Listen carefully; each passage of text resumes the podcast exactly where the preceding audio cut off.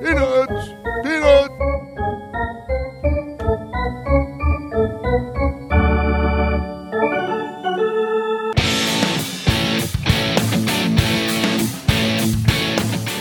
And now, Monumental Sports and Entertainment along with Pressbox presents Stan the Fans Bat Around. For the next two hours, listen in as Stan and Craig Heist bat around all manner of topics pertaining to the great game of baseball with their great group of guest contributors. Feel free to tweet your questions to Stan at Stan the Fan. Now sit back and enjoy the bat around. Guys, take it away. And we are here together, Stan the Fan and Craig Heist. And Craig, you surprised me this week with an appearance. I would have thought you would have been at the Maryland game. Well, now wait a minute. I've been here four of the last five weeks. You have? Yeah, Okay. must have been very memorable for you. Anyway, and we still have Bonza on the uh, intro to this show, Right. and he's been gone how long? Six months now, at least. He doesn't want to leave ever. Huh? He's still here in spirit. Bonza's, uh, Bonza's our guy. Britt and Yeah. I like Bonza. We're fans of Bonza. All right. Despite, so are the police, the state police in Maryland. in Maryland, especially on 270. Yeah, 270. Uh, How two- come you're not? So Maryland's playing today at, noon? at noon. noon? Yeah. At Maryland. Right. If I don't have a commitment to it as far as a network obligation, I don't need to be there. So you now, only go because of the money. I am uh, going to uh, give you a heads up. Uh, Yes. The Minnesota game, That's next week. which is a 12 noon start, uh, more than likely that's going to be a conflict, but I'll let you know All right. middle of the week because that's when I'll find out. Okay. Uh, so uh, when you say uh, seriously, I I know what you do, but so in other words, not that many people are interested in getting sound from the Temple Maryland game. No. No, because it's a national. It's CBS. It's a national radio network. Oh, so they've they've got national people. Right. Well, Okay. yeah, but but here's the thing: they go all over the country for updates, which is what I do. Right. And also, if they need anybody afterwards, we, we get them to the phone. Right. Uh, but there's no real need for Rutgers, Maryland. Temple Maryland. Oh, I'm sorry, Temple, Maryland. Yeah. Well, I'm just curious. So why is there more of a need? And I'm just trying to understand. Well- why is it for Minnesota, Maryland? Uh, well, number one, a conference uh, Conference game conference is always game. Yeah, is gonna is gonna do that right, and uh, uh, more than likely, uh, sometimes the earlier games there may not be as many intriguing matchups. Like you might have an Ohio State at three thirty, a Notre Dame at three thirty, that kind of thing. So they, they try to balance it out, but they go basically with conference matchups, that kind of thing. Okay. Well, I'm trying to pretend that I care about what Well, you exactly like you normally do. and by the way, showing that I care. do. Yeah. Okay, one of the fine sponsors of this show is The Big Bats Big bats. Yeah. over in Stevensville on the Eastern Shore, and we're representing today. I just want you to know, Big Bats. Why are you pulling out your? I'm breasts? just saying, it's Big Bats. You're you trying to turn Steve Garland on? No, not at all. Anyway, All right. Hey, we, we're, we're representing with a free we shirt. We appreciate it. We appreciate it. You got a free shirt? I had to buy mine. well, well, that's, you know, it is Hey, what it is. you want to get me a free shirt? Sure. That would be nice. For you, Yeah. I'll, I'll get you a Big Bats shirt. Thank Yeah. you. I Thank was you. asking you just before we start if you could help her get an Alex Ovechkin autograph because I got her the I got her the commemorative puck. right. Yeah, which with a slot on there to To have, sign. okay. Yeah, but you said uh, Well, I, they, you they know, frown on you, that. you would have to give that to me, and then I'd have to try to work something out along the way. I yeah. wouldn't expect you to give it back. So Oh, you're worried about just simple. I'm worried about him, too. You know. he would uh, he would do that. There's no question Some about it. some things just. no, seriously, uh, in sports, it is totally frowned upon for people. oh, that absolutely, have, absolutely. have that's the old Ted Patterson rule. yeah, you. I mean, yeah. I mean, Yeah, but I mean, it I wasn't remember Ted, necessarily- like thirty years ago. it wasn't necessarily named after Ted Patterson. Oh, yes, it was. No, it wasn't. But Yeah. because they, I, I mean, saw him one there's not day. a there's not a press credential that you get Yeah. that doesn't say on the back of it. Right. And I don't care where you're at. right. That doesn't say. But that the, rule was changed because of one Ted Patterson. Nah, that, that rule's been in existence even I'm going back. I saw Ted once come up to Al Kaline. This is like 30 years ago. And he goes, Al, do you mind signing a couple? He must have had 50 pictures of Al Kaline. unbelievable. Unbelievable is right. Anyway, uh, we are the Bat Around, Stan the Fan, and Craig Heist. And Brit- Miss Brittany Everett is here as well. Um, and we will be covering uh, the world of baseball for the next couple hours. Um, Andrew Stetka is going to join us at about 1025. Mike Shalin is going to join us at 1045. I was supposed to have a guest, Mr. Bob Kendrick from the Negro League Baseball Museum out in Kansas City at 1105 and I didn't reach out to him until Thursday and then I never got a response from him. So it's partly my fault and uh, we'll try and reschedule Bob. Well, and then you reached out on Thursday, Yeah. And as a possible replacement, I've reached out to Chelsea Janes About 30 about seconds thirty seconds second ago. So we're basically same in the same boat. Exactly. And then my friend Andy Dolich, who has worked uh, in all four major sports in the United States for the uh, uh, Washington Capitals many, many moons ago, back in the 70s, Oakland A's throughout the 80s. Then he was with the Memphis Grizzlies.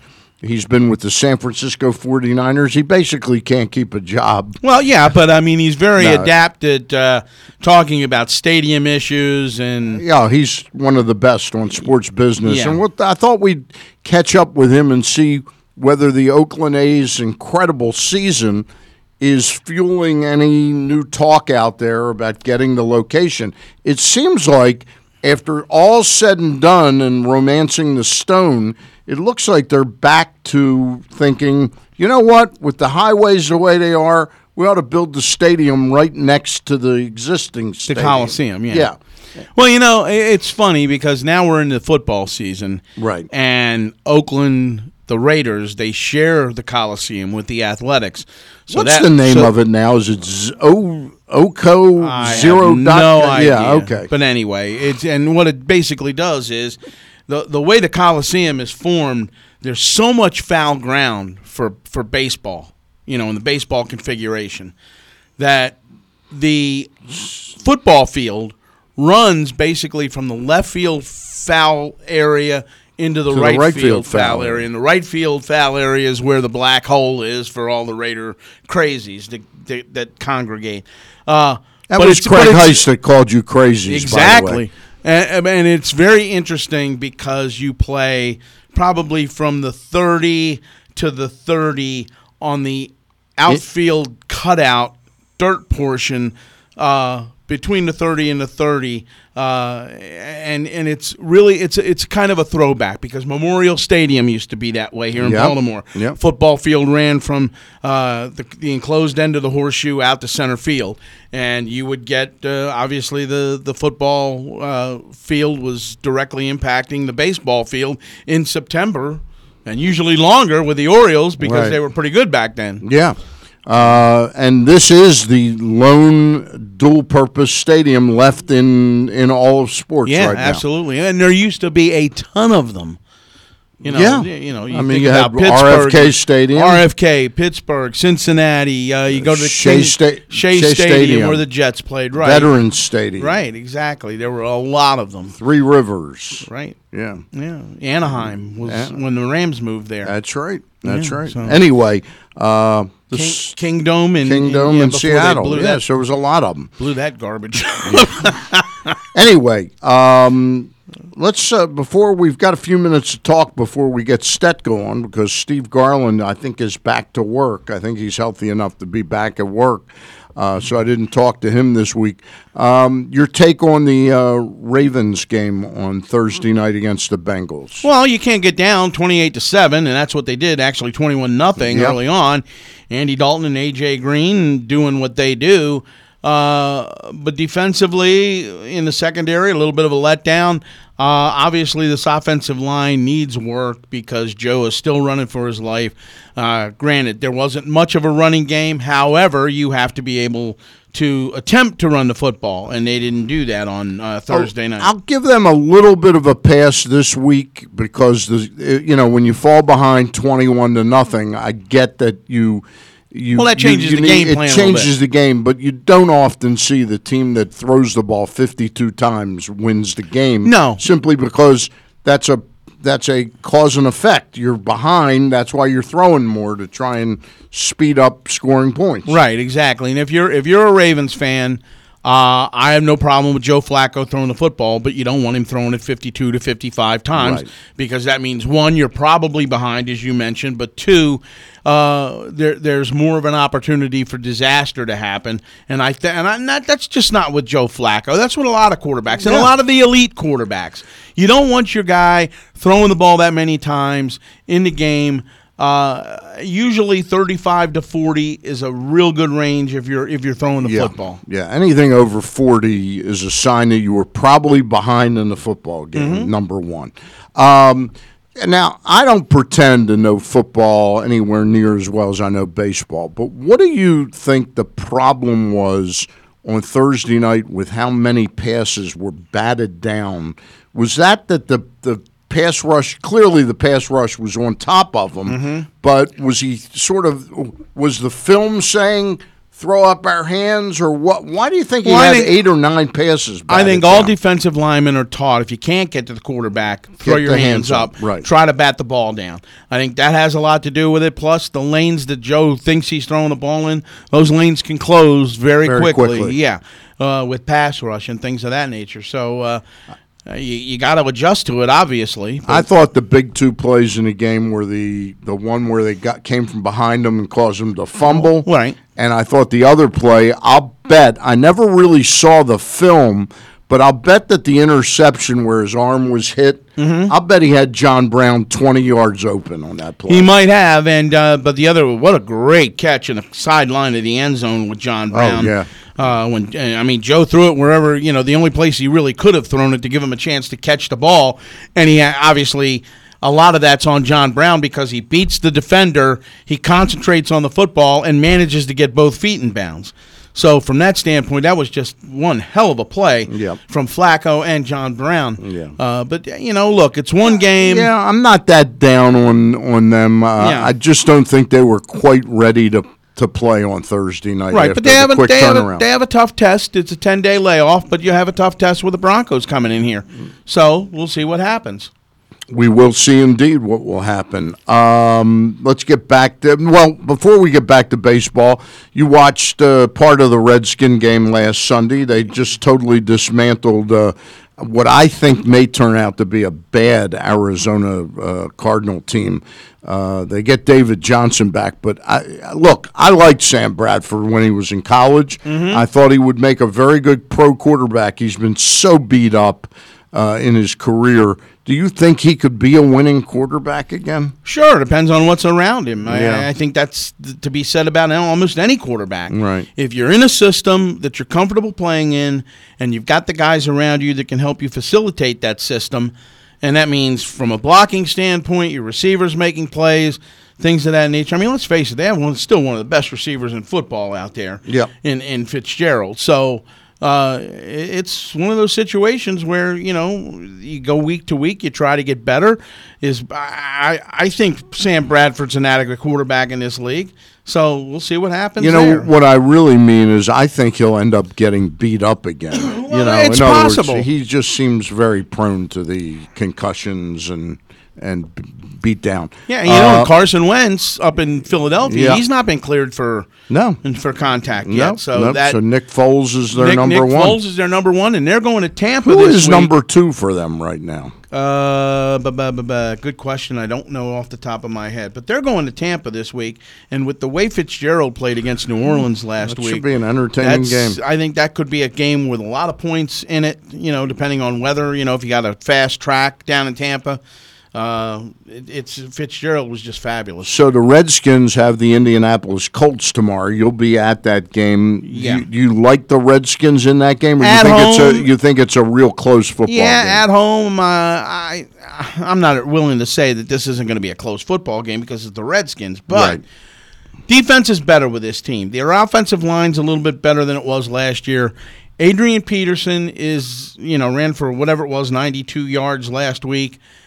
He's going to have to stay healthy. It's going to be very interesting to see the amount of carries he gets as the season goes on as to whether or not he wears down or he continues to be a helpful force for this offense. He certainly was in week one. Yeah, no question about it. It's interesting. How old is Peterson now? 32? Eh, 33, maybe. 33. Yeah, you know, his yeah. thing that he came out this week uh, said, you know, he wants to be known as the greatest of all time. Yeah. Which, he has two more or three more really good seasons, you could put him in that category. Yeah, it could. And uh, again, a lot of that depends on who's around him and who's blocking for him and if he can stay healthy. All right. Um, now let's flip back to the world of baseball. Um, Orioles uh, clearly limping to the finish line. Um, yeah, but there was a lot of effort last night, d- d- d- despite the fact that they got down the way they did, and they lose their pitcher in the third inning with a hamstring injury. Yeah. Uh, you know, give them a little bit of credit last night. There was some fight there.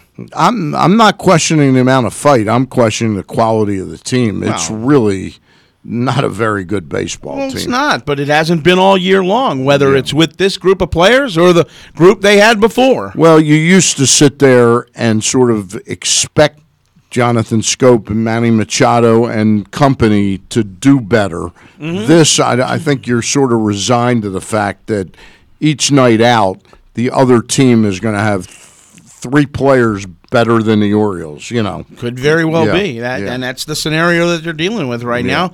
But they've got to find out who can play, who of this group of players is going to be part of the future going forward. And uh, the only problem that I really have with the Orioles, But but seriously, and I'm I, listen. You can beat a dead horse only so often. Who do you really think? But they're he will taking- again. no, but who do you really think they're taking a look at that really has a chance to be? I mean, do you think Renato Nunez? I'm not saying he won't be the third baseman next year. there's but- flashes. But I, I don't. I don't see that as how a- about Joey Rickard? You haven't seen enough of Joey Rickard now to know what type of player Joey he is? Rickard is a nice complimentary player. Right, he's a fifth outfielder. Right, he's a fifth That's outfielder. a He's a that's guy- a euphemistic way of saying he's a Right. fifth outfielder. Right, but that, but he's Would you be playing him over Adam Jones because you're taking? Well, no, but because you're there's other- taking a look at him. No, but there's other reasons why they're not playing Adam Jones. I and know There's that. been a lot of a lot written I and find said that, about that. very insulting. to well, I do fans. too. I. do too. But the other part of that is, and God knows I love Adam Jones as much as anybody. Right. But the other part of that is when he decided he wasn't going to leave town with a trade, and he declined that. He knew what the deal was because Dan Duquette basically said what the deal was. Yeah. Well, I, And I, and you're right. Is it disrespect?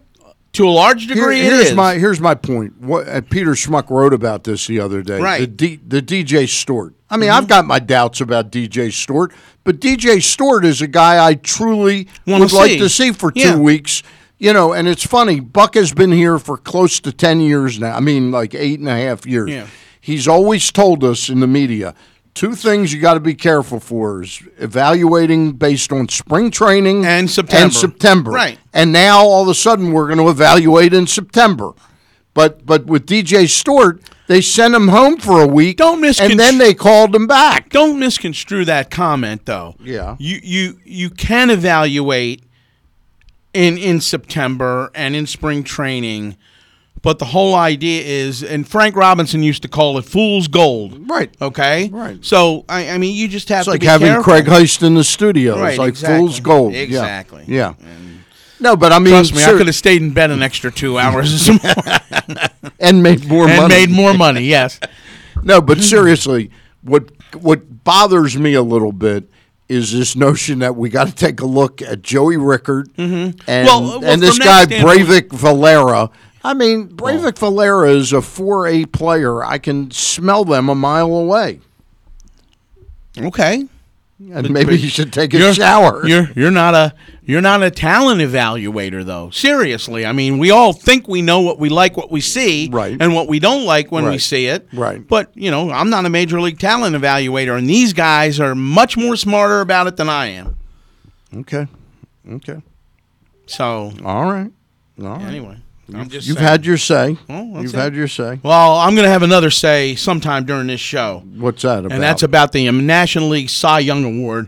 And there's people thinking about giving it to, To Eric uh, uh, Degrom, to, to Jacob DeGrom, Degrom. Jacob DeGrom with an eight and nine record, and I don't give I a think he's eight and eleven. no, he's eight and nine, but I don't give a damn what his ERA is and what the sabermetrics people think. Right. You cannot give the Cy Young award, and I understand Felix Hernandez won it at thirteen and twelve with Seattle, but there was nobody else in the conversation then. Mm-hmm. There's two other pitchers in this league in the conversation, Who's that? Max Scherzer. and Aaron Nola from Aaron the Phillies. Nola, Yeah. okay. And to, to, I'm to- I'm fine as long as Uh, it's not Scherzer. I'm fine. well, that's fine. If Yeah. you feel that way, that's fine, and you're not saying I that mean- just to sit there and bust I just my don't chops. think I don't think Scherzer's had a great year. I think he's probably the best pitcher. But if you're going to in sit there and tell me that well the Mets don't support him and this and that and everything Right. else, well look, Scherzer's been shut out four times this year. Mm-hmm. There's been a handful of starts where he's gotten one or two runs of support, pitched his ass off, and didn't get anything for it. So do you take What's your language, Brittany so, so do you here. take that into consideration as well? Yeah. And Aaron Nola's had a fine year, although I think he's starting to hit a wall a little bit. right, right. You know. I just don't think Scherzer. Listen, Scherzer's numbers are certain. What's he like? Fifteen and He's ten. 17 and- and, no, he's 17 and 8, Nine, 8, I think, okay. yeah. He's probably going to win it. Well, he probably, and if he does, it's going to be his third in a row and Yeah. fourth overall. Yeah. And I hope he gets and a I big said- raise. I and hope look, he gets a big raise a from guy- the Lerners. Here's here's a guy who grew up watching Jim Palmer. Right. I think we all know how how great Jim Palmer was and what he did for this ball club. Right. The game has changed from the four man rotation to the five man rotation. It's a difference between 42 starts and 34. But over the last 10 to 20 years, I've got to tell you, and you know how much of a Mike Mussina fan I am. Yeah. Max Scherzer's probably the best right-handed pitcher I've seen. I can't, I can't argue with that. right. I can't argue with that. And, I'd have a hard time. Seriously, I love DeGrom, and the ERA is sensational. Mm-hmm. It's pretty hard to give the M, the the Cy Young Award win- winner, uh, make the Cy Young Award winner somebody who's won eight games. Exactly. Yeah. And that's my only real argument with it. Uh, Yeah, I mean, you're not arguing that DeGrom's not, not a great, great pitcher, Right, no. Right. Um, that's it. That's it's interesting though that he's getting that, garnering that much support. I guess there's this vibe that they just don't want to give it to Scherzer for a third time. Well, I don't know Nothing whether- against him, But, but Aaron Nola would be a better choice because of what he's done and what he's Well, what's his record? He's won 16 games. Right. Okay. Yeah, I think it's got to be somebody that's won a, a Yeah, substantial. and all number these people out there who tell, well, nobody pays attention to wins anymore. That's the biggest crock of malarkey, and all you got to do is go ask any pitcher who's ever pitched in the game. Right. So, I'm off my soapbox. All right, that's a good soapbox. It's a good soapbox. We're going to make our connection now with Andrew Stetka. Uh, Andrew writes for MASN.com, and he also writes for the Eutaw Street Report. Well, now I'm bummed. I thought you were having Bill Stetka on. no, I said Andrew's Stetka. dad. Yeah. Yeah, okay. You wanted to suck up to him? No, a little really. bit. No, I love Bill. Oh, Bill's the best. Yeah. Are you kidding? You know, I understand that Bill, who used to be the PR director of the Orioles, runs alumni affairs for the Right. Orioles. I understand the Mets are making a similar move with Jay Horowitz. Yes. Jay uh, is being moved out of uh, PR. PR, day to day PR. and they be- threw him a great bash the other night up at uh, Citi Field. Yep. A lot of people uh, came back. Uh, Yep. A lot of the media, obviously. And hard to find anybody better than Jay. Jay's a Uh, terrific- Jay's, Jay's a terrific guy. He's a colorful guy. Yep. Colorful guy. All right, joining us right now is the son of Bill Stetka, but he's paving his own pathway through the sports world, uh, writing for MASN and uh, for the Eutaw Street Report. Our friend out in Arizona, Andrew Stetka. And Andrew, what's it, 725 out there right now? It is indeed. What time do you get up? Are you like one of these 6 o'clock in the morning or even earlier? Uh, this morning I was up at about four. Four. Now, do you normally have to get up that early during the Monday through Friday work week? I'm up. I'm up about that time. Yeah. really? Okay. Yep. Can I get Andrew's uh, take on that? Because he's the guy that uh, also deals with the analytics end of this. Sure. And, uh, NL uh, Cy Young Award. Can you justify giving Jacob DeGrom the NL Cy Young Award based on an eight and nine record? Please just say. Ju- please just say yes, so And- I can and be see done the with it. see, no, so I can see the veins pop out of his head. I I could absolutely justify it, um, but I definitely think that Scherzer and Nola are, Are the right one, in the two. conversation along with Degrom. I'm not gonna you know d- discount them at all, but I definitely think that that Degrom is is is there in the mix. Uh, you you know I understand the whole wins thing and and how it's important to pitchers and important to you know to non-analytical folks, but I also you know can't really look at wins as a hugely important stat when it Well- comes to how well a pitcher pitches throughout the year. That's true, but the um, there's the other part of that that says if the pitcher has the wins, that means his team won the game. Right, his team won the game, and this Right. is an individual award, not a team award. I understand that. Listen, I go back to 1972 when I used to park cars in Atlantic City, and my boss at the parking By the way, your lot. boss called just a little while ago. He wants you to come in today. I could make it up there All by right, two enough. two thirty. um, my boss in Atlantic City owned the parking concession at Veterans Stadium back then, and I used to go to a lot of games in 1972 in Philadelphia when the Phillies won 55 games, and a guy named Steve Carlton won 27 of them. yeah. Yeah. Um, it is hard. I, I greatly respect DeGrom. Know he's battled through some tough times with injuries. It's just hard for me to give the award to somebody that wins eight games. Well, and you mentioned winning 27 games in a season. I mean, that's the kind of thing we're never going to see again. It's just a different era with specialized roles in the bullpen and and and starting pitchers going uh, shorter distances. I mean, you go you go five or six innings nowadays, and that's that's successful outing. So you're, I mean, I don't even know if you'll see another. You'll probably see another 20 game winner pop up here and there, but 27 is just unimaginable. in no, but the what I'm really pitcher. talking about is the percentage of the wins Yeah. versus the team's wins. Sure, You know, sure, just- that's understandable. But I mean, it, for for a team like the Mets, which have just had a you know an awful season, I mean, you know, De- Degrom's only going to have a handful of wins Yeah. to go with with the performances he's had. Well, and the other part about that too, about 27 wins by by Carlton, if you and everybody wants to talk about the run support or lack thereof that Degrom has gotten to, through the year uh, with pitching as well as he has. I mean, I just told Stan, Ma- Max Scherzer's been shut out four times this year, and there's been a handful of games where he's gotten one run support or two runs of support. So from that standpoint, he could he's sitting at 17 right now, but he could have 22 or 23 to this point.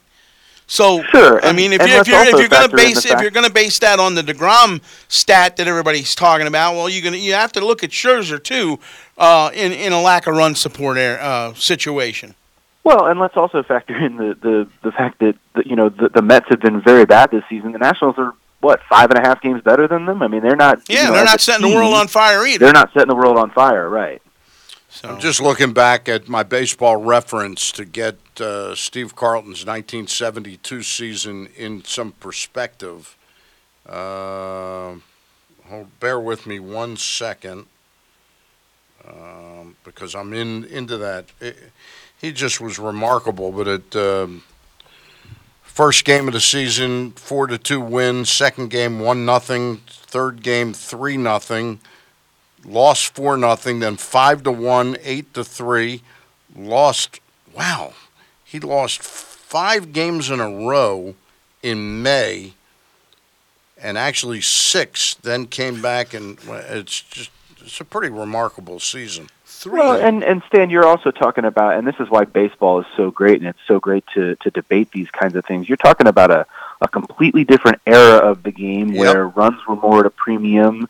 Um, especially the case in the National League, uh, you know, as it is today. You know, there's the differences in leagues, and I mean, you- you're you're just you're. This is why baseball is so fun to debate these kinds of stats with with whether it be wins or ERA or now we've got FIP and Yep. whip and all all these other things to, to, to talk about and analyze and it's that's kind of what makes it so great is that you can look back and realize that guys were winning games one nothing, two one, three two, um, as opposed to now when they're winning them eight six and, and nine seven. a 197 ERA for that year in 346 innings. and a Yeah. third. Get a load of this. Unimaginable now. Get a load of this though. The the number that's eye popping to me, and I wonder if we'd go back and see the uh, the Koufax numbers, the Bob Gibson, Tom Seaver. His whip that season was over 346 innings, Andrew, was 0.993. Right. Well, and the other number that really stands out to me is that you know the 346 innings is massive. 310 strikeouts as Yep. well. Yep. I mean, that's that's just that's incredible to put up that as a starting pitcher to put up that kind of K per nine ratio is is And- pretty incredible. And get a load of this because we alluded to, you know, the eh, we're in a different generation. 30 complete games that season. 30 complete games that season. But lost seven. He was 27 and 10. In May and early June, he lost seven straight games and then came back and must have gone something like 18 and 1 or something, Something, like yeah. that. 18 It's- and it's 2. remarkable, but It's just the- I mean, to make 41 starts in a season alone, to stay Yeah. that healthy, to be able to do that, and it's like I said, it's a completely different era. You know, the, it's funny. The year after the 27 and 10 and 72 and 73, Right. he was 13 and 20. Right. and and his ERA was just under four. But again, 293 in a third innings. I mean, so he's approaching 300 innings again. Yeah. Right. Hey, one other quick question about the National League and the Mets. You, we were just talking about your dad. Um, uh, Craig and I were talking about your dad, Andrew. That their longtime PR director. He was PR director for probably thirty-five years. With Easily, the Mets, easily. maybe forty. He's being Jay Horwitz. He's been kind of booted upstairs like your dad was to be Right. director of alumni affairs for the New York Mets, and that's kind of a big deal in the world of baseball.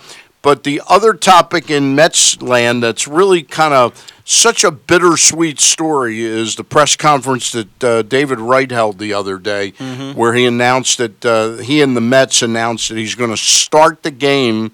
He hasn't played since in a major league game since May of 16. He's going to start the game a week from Saturday. Um, the tw- I think the next to the last day of the season, the Mets immediately sold 10,000 seats within about two or three hours of that announcement, and the game is now virtually a sellout. Very kind of bittersweet. It's such a feel good thing that he wanted to battle back to get his body in shape, being well enough to play again, but he knows that he can't do it, sustain, sustain that. Yeah, it's kind of crazy to, to to think about what David Wright's career, um, you know, his career trajectory with all the injuries and how it kind of went downhill. But I mean, he was, you know, if you think back to uh, the, the the late 2000s, um, he was, you know, one of the best players in the game uh, for for a couple year stretch there, and and kind of an underrated one at that. He's kind of kind of in the mold of you know the way you look at a, a Freddie Freeman or a Joey Votto in this day and age. They're not the guys that really come to mind, but they're some of the best players in the game that nobody Yep. really thinks about. Um, and I really kind of think back to not a lot of people pay attention to the World Baseball Classic, but I mean I think back to that 2013 World Baseball Classic where he was you know playing for Team USA and and and doing his thing there too. I got the chance to see him uh, for Team USA out here in Arizona. Uh, you know, a couple years back when they when they kind of did some of their their preseason games before the World Baseball Classic, and and he's just a joy to watch. And um, it's it is it's kind of bittersweet, like you said, to for him to have to go out like this. But it is nice that he'll get to come back and and kind of give a, a tip of the hat to the fans Well, uh, you- in that way. You mentioned the uh, early 2000s, and actually it's the mid 2000s, but from 05 To about uh, 11. to 08, Yeah. uh, Okay. you're looking at RBI years of 102, 116, 107, and 124. Four straight years. Four straight years, and then uh, less games, you know, probably by about 20 in 08, but, uh, or I'm sorry, in 09, but in, in 10, he goes 29 homers and 103 RBI. So how many times is he drive driving 100 runs? Five times. Five times. Yeah. That's pretty amazing. You know, for a team that uh, during the uh, post Bernie Madoff years had severe financial problems, they stepped up to the plate to sign him to a big contract, and ironically, they didn't get much out of that contract. And the biggest part about it is, for as good a player as he was when healthy, he's even a better human being. I mean, Yeah, I Dave- don't David know him, but he seemed he dude. always seemed like a good Yep. dude. Yeah. Uh, we're talking with Andrew Stetka, who writes for uh, MASNsports.com, also writes for Tony Lombardi's Eutaw Street Report. Um, let's we could we could beat up on the Orioles a little bit, but what's the point in that right now? So I I ask you, Andrew, are you starting to sort of gauge and handicap how these baseball playoffs are going to form formulate and who you think's got a chance and and that kind of stuff? Man, I'll tell you what, it's.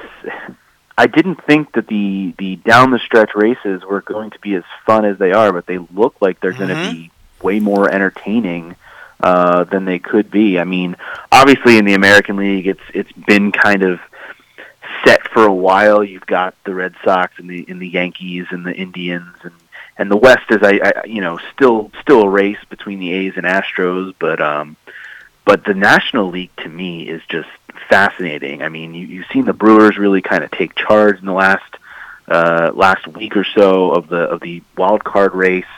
Um, the Diamondbacks have fallen back out here in Arizona. The Dodgers are the Dodgers seem to be hanging on for dear life in the West as well. They're you know the, the Rockies are the team that I think has surprised everyone Yep.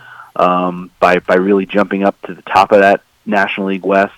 Um, and you know the Central's been interesting too because the Cubs have have kind of um, spun their tires a little bit here lately, and and the Brewers, like I said, the Brewers have have, have cleared themselves a little bit of space in, in the wild card race, um, but are, are really hunting down the Cubs for that Central. And I, think when you look at it, you, you know the American League, you still kind of look at the big three. I think as the big threat uh, between the Red Sox, Yankees. Yankees are getting healthier now too, with Judge coming back, um, and of course the Astros, the, the you know the defending champs. I think the Athletics could certainly make a little noise there, but I still think it's the big three to, to pay attention to in the American League. Um, and in the National League, it's it's really anybody's you know guess as You- to not only who will get in, but who will be able to come out of that league um, and represent the represent themselves in the World Series. You know, I do the my MLB power rankings. I started doing them seven years ago, and I find it the the trickiest thing is that they they are sort of a rating. Uh, and uh, believe me, I don't do analytics or anything. I I look at who's injured, who they've acquired, and what their what their status is at the moment when I come up with my ratings or my rankings. And what's the hardest thing to do is you take a team like Cleveland and you know they're not as good as the Oakland A's, but yet the A's are going to play in a most likely in a one game playoff just as the Yankees are. That lessens their chance, in my opinion, that they're playing in a one game playoff to really project them ultimately to get there to play for the American League crown. Uh, and I say that about both. I say that about both Oakland and New York. It's just a much harder um, uh, gauntlet to run through uh, when you got that one game playoff. You're you're absolutely right, Stan. And and the other thing is that the Indians have been able to kind of sit back with that that big cushion in the AL Central all Yeah. year, and you know give guys rest when they need to. They've been able to set up their bullpen a little better. They'll be able to set up their rotation and try to get healthier uh, in these final few weeks leading into October. And and meanwhile, the A's and the Astros even and the Yankees are scratching and clawing for position. Um, you know, to to potentially avoid the wild card game in in in the teams in the West's case, um, and to at least get home field in it if you're in the Yankees case.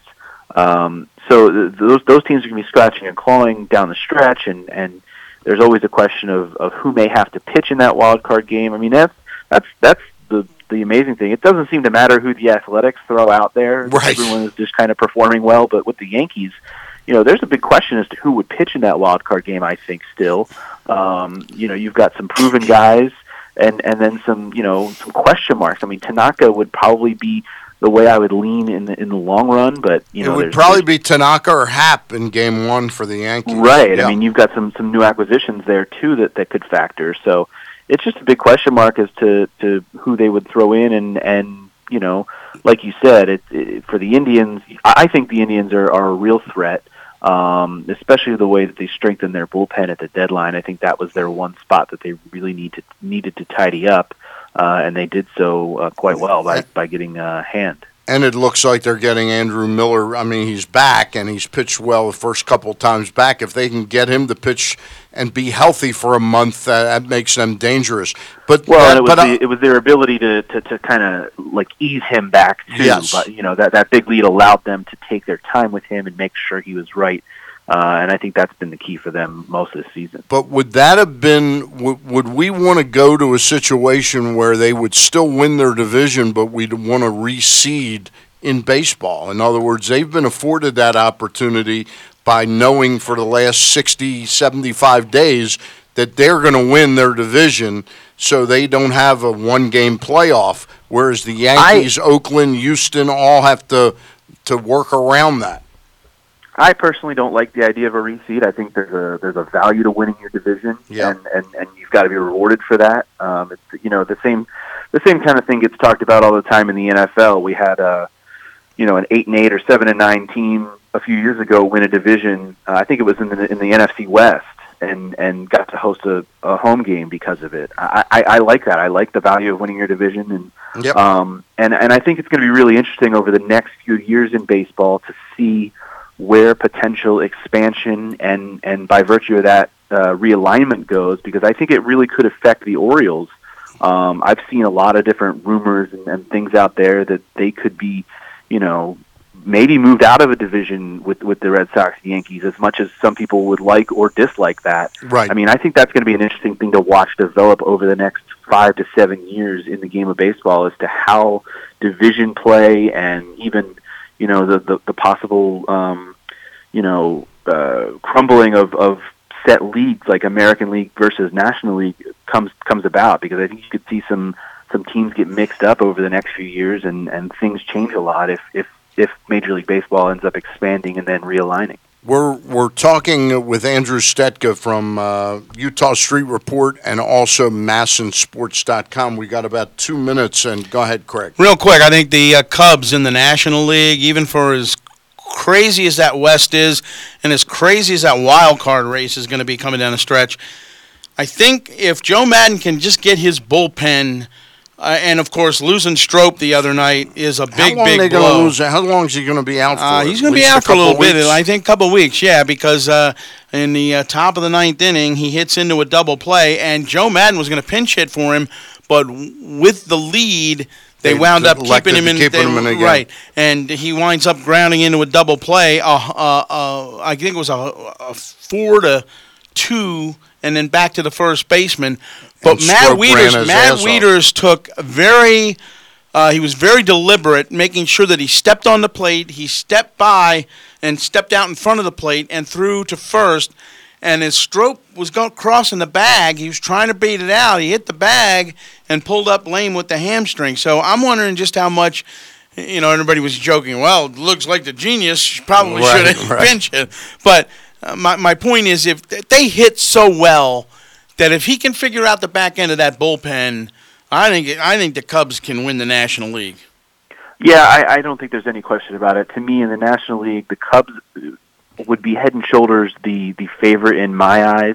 I really only think there's probably uh, two, maybe three other teams that, that that could even challenge them. I like the Brewers, and I, I actually, if they if they can turn it around and, and sneak in, I like the Diamondbacks' chances even over either the Rockies or Dodgers. I think there are are too many question marks with both of those teams, and and frankly, the Braves have, have you know kind of just coasted. Yeah. strangely Yeah. enough, I mean, Yeah. they, they, they, they've they've they've kind of run away with that National League East in the last few weeks, um, just by kind of doing their thing and, and watching everyone else fall back. But I do think the Cubs are are the team to beat in the National League, and um, you know, I I, I kind of liked the Cubs before the season, along with the Indians in the American League, even though the Indians aren't really included in that uh, you know that Power Three. Um, I, I still think the fact that they've been able to sit back and, and kind of coast to their division is going to help them, like we just talked about. But but I agree with you, Craig. I think the Cubs are um, definitely the team to beat in the National League, and I just I don't even see them really as as being you know super threatened by any of the other teams. That's why I think the National League is so fascinating. I think all the teams are are are pretty close, but but the Cubs are the one to watch. Interesting, Oh. the Nationals basically dismantled the Phillies and their chances with that three game sweep. So, uh, you know, the the Braves had a five game winning streak, but before that, they were just very mediocre for about a month, and a lot of teams missed chances to get up and, and take over from them. including the Nationals. Yeah. I mean, the Nationals, you know, if they could have gone on a run, um, definitely could have closed that gap and put some pressure on a younger team. Both both teams, you know, the Phillies and Braves, both much younger and uh, less experienced in that realm. But the Nationals, you know, packed it in uh, about a month ago. All right, Andrew Stetka of MASNsports.com and also Eutaw Street Report. We appreciate your being on today and enjoy your Arizona weekend out there. All right, anytime, guys. Thanks for having me. All right, there you go, Andrew Stetka. It's time to talk about. It's time to talk about Right here. Craig Heist nipples. No. Big Bats. Right here. Big Bats, that's right. Kent Island's original sports bar, located at 216 St. Clair Place. I can't think of anything less appetizing than either Craig's or my nipples. Um, Read, 216. read the spot, will you? 216. Steve Garland likes me to throw in some. Yeah. Some- well, we just did. We gave him a free plug with the shirt. There you go. 216 St. Clair Place in Stevensville, Maryland, on the way down or back to and from the Eastern Shore. There's no place better to stop by, relax, and eat. Great place to watch the O's, Nats, Wizards, Caps, Redskins, Maryland when they're on TV, uh, Orioles, any, any of that stuff. And sample some of the best bar grub around sandwiches, salads, soups, and subs. Big Bats, Kent Island's original Yeah. sports bar. And they have a slogan Big Bats, come sit on a base. So I'm what you'd call a regular at Chick fil A. I go a lot. And if you are too, then join the club, the Chick fil A One Club. When you get food, you get points. And when you get points, you earn free stuff, like more food. Breakfast, for example. Yep, breakfast. There's an egg white grill on a multi grain muffin with cheese that's not only delicious and healthy, but it now earns you points. Buy anything, get points. Order through your Chick fil A app, get points. You're going to Chick fil A anyway. Why not get free stuff for your efforts? Join Chick fil A One online or through your app. And while I've got your attention, please remember Chick fil A catering. It's a real live crowd pleaser. In fact, order twice as much as you think you'll need. Trust me. Go see Steve at Chick fil A Nottingham Square, 5198 Campbell Boulevard. Tell him I sent you. If you need help downloading your app, don't ask Steve, but he'll know someone who can help. Chick fil A One, get food, earn more free food. Respect. It's more than a word. In the U.S. Army Reserve, it is a core value, a value that brings together a variety of people from across the nation to answer the call to serve. Serving part time in the U.S. Army Reserve means earning the respect of your community and your nation, all while pursuing your career and educational goals and staying close to home. And now, in addition to earning respect, you may qualify to earn up to $20,000 in bonuses when you join. To see if you qualify, visit goarmy.com slash reserve or call 1-800-USA-ARMY, paid for by the U.S. Army. It's Jerry Chevrolet's 2018 model year end clearance event with unbelievable savings on many new Chevys. New Chevy Cruises and Malibus priced up to 30% off MSRP. New Chevy Equinox and Silverado trucks priced up to 25% off. Jerry Chevrolet has so much inventory to choose from, you may take home two. Visit Jerry Chevrolet at the corner of Joppa Road and Perring Parkway and online at jerrychevrolet.com. All prices plus tax tags and freight. Sale ends September 30th. Pressbox's Project Game Day is back at halftime and postgame for every Baltimore football game. You can react live with us on Press Pressbox's Facebook page. Glenn Clark hosts at halftime, and he's joined by the NFL chick Sarita Hubbard postgame. Project Game Day is brought to you by Glory Days Grill. Catch all of the action at your neighborhood Glory Days Grill, where they have tons of TVs to catch every moment of every game. Glory Days Grill. Great food, good sports. Pressbox's Project Game Day. Facebook.com slash Pressbox Sports. Score big at the Green Turtle with our legendary crab dip, juicy burgers, or any of our delicious boardwalk iced teas and lemonades. Bring the whole team and celebrate your latest win in our rent free party room. Need to raise money for your sports league or team? Our Funds for Friends program has raised over $1 million for local sports organizations. Everyone is a winner at the Turtle. Visit thegreenturtle.com to find your local turtle. The latest edition of Pressbox is available now, and it's our annual college football preview edition, in which we offer thorough previews of the season for all of the FBS, FCS, and Division III programs in the state. Additionally, the edition includes a preview of the high school football season for the region as well. Pressbox is available for free at over 500 area locations, including 60 Royal Farm stores. You can also find the entire edition as well as the best daily coverage of the Ravens, Orioles, and Terps at PressBoxOnline.com. And we are back on the bat around Stand the Fan along with Craig Heist. And uh, we urge you, if you are watching the show on Facebook Live, please, and I urge Craig Heist and Brittany Everett Already to, sh- done. to share share it. Like Already t- done like, as well. Like at ten o'clock this morning. How come my thing? I guess I got to refresh my thing because it says I got one share and I shared it. So Well, now we have three at okay, least. Great, great. You should probably refresh your thing, Stan. I should refresh my thing. Yes, I will. I will do that. Uh, joining us now, speaking of re- refreshing our thing, is Mike Shalin, a new grandfather again uh, up there in Boston. How are you, Mr. Shalin? Well, I had to pop my teeth in to come on the air, but I'm uh, I'm here. well, after Stan's dental surgery, you, even if you didn't, Yeah. you can't sound any worse than Stan. Oh my goodness, it's too soon, huh? Hey, how, first of all, uh, this isn't your first grandson or grandchild, right? No, in fact, the funny thing is that it's it's it's our second, and the first one, just as you just as Brittany called, the first one walked in the door, so I had to so I had to shush people because I uh, you know because I got a big radio thing to do. Big so, radio gig, yeah. Yeah. It would probably Yeah, he's, increase. three, the- he's three. He's an old man already. He's so. three. Wow. But I, t- I got to tell you, the pictures you post on Facebook, nobody enjoys grandfatherhood more than Mike Shalin. Hey, Mike, let me ask you something real quick, because Stan obviously didn't communicate with me as to what the real purpose for having you on today was and what the topics were. I want to get It's your not grandfathering. wasn't grandfathering, but I, I want number one. Did you see any of the highlights from the game last night involving the Nationals and the Braves? The only thing I saw was uh, Soto's home run. Okay, Laz Diaz last night Was he a home plate umpire? He was the home plate umpire, and he calls Harper out on a third strike on a curveball that's got to be a half a foot off the plate.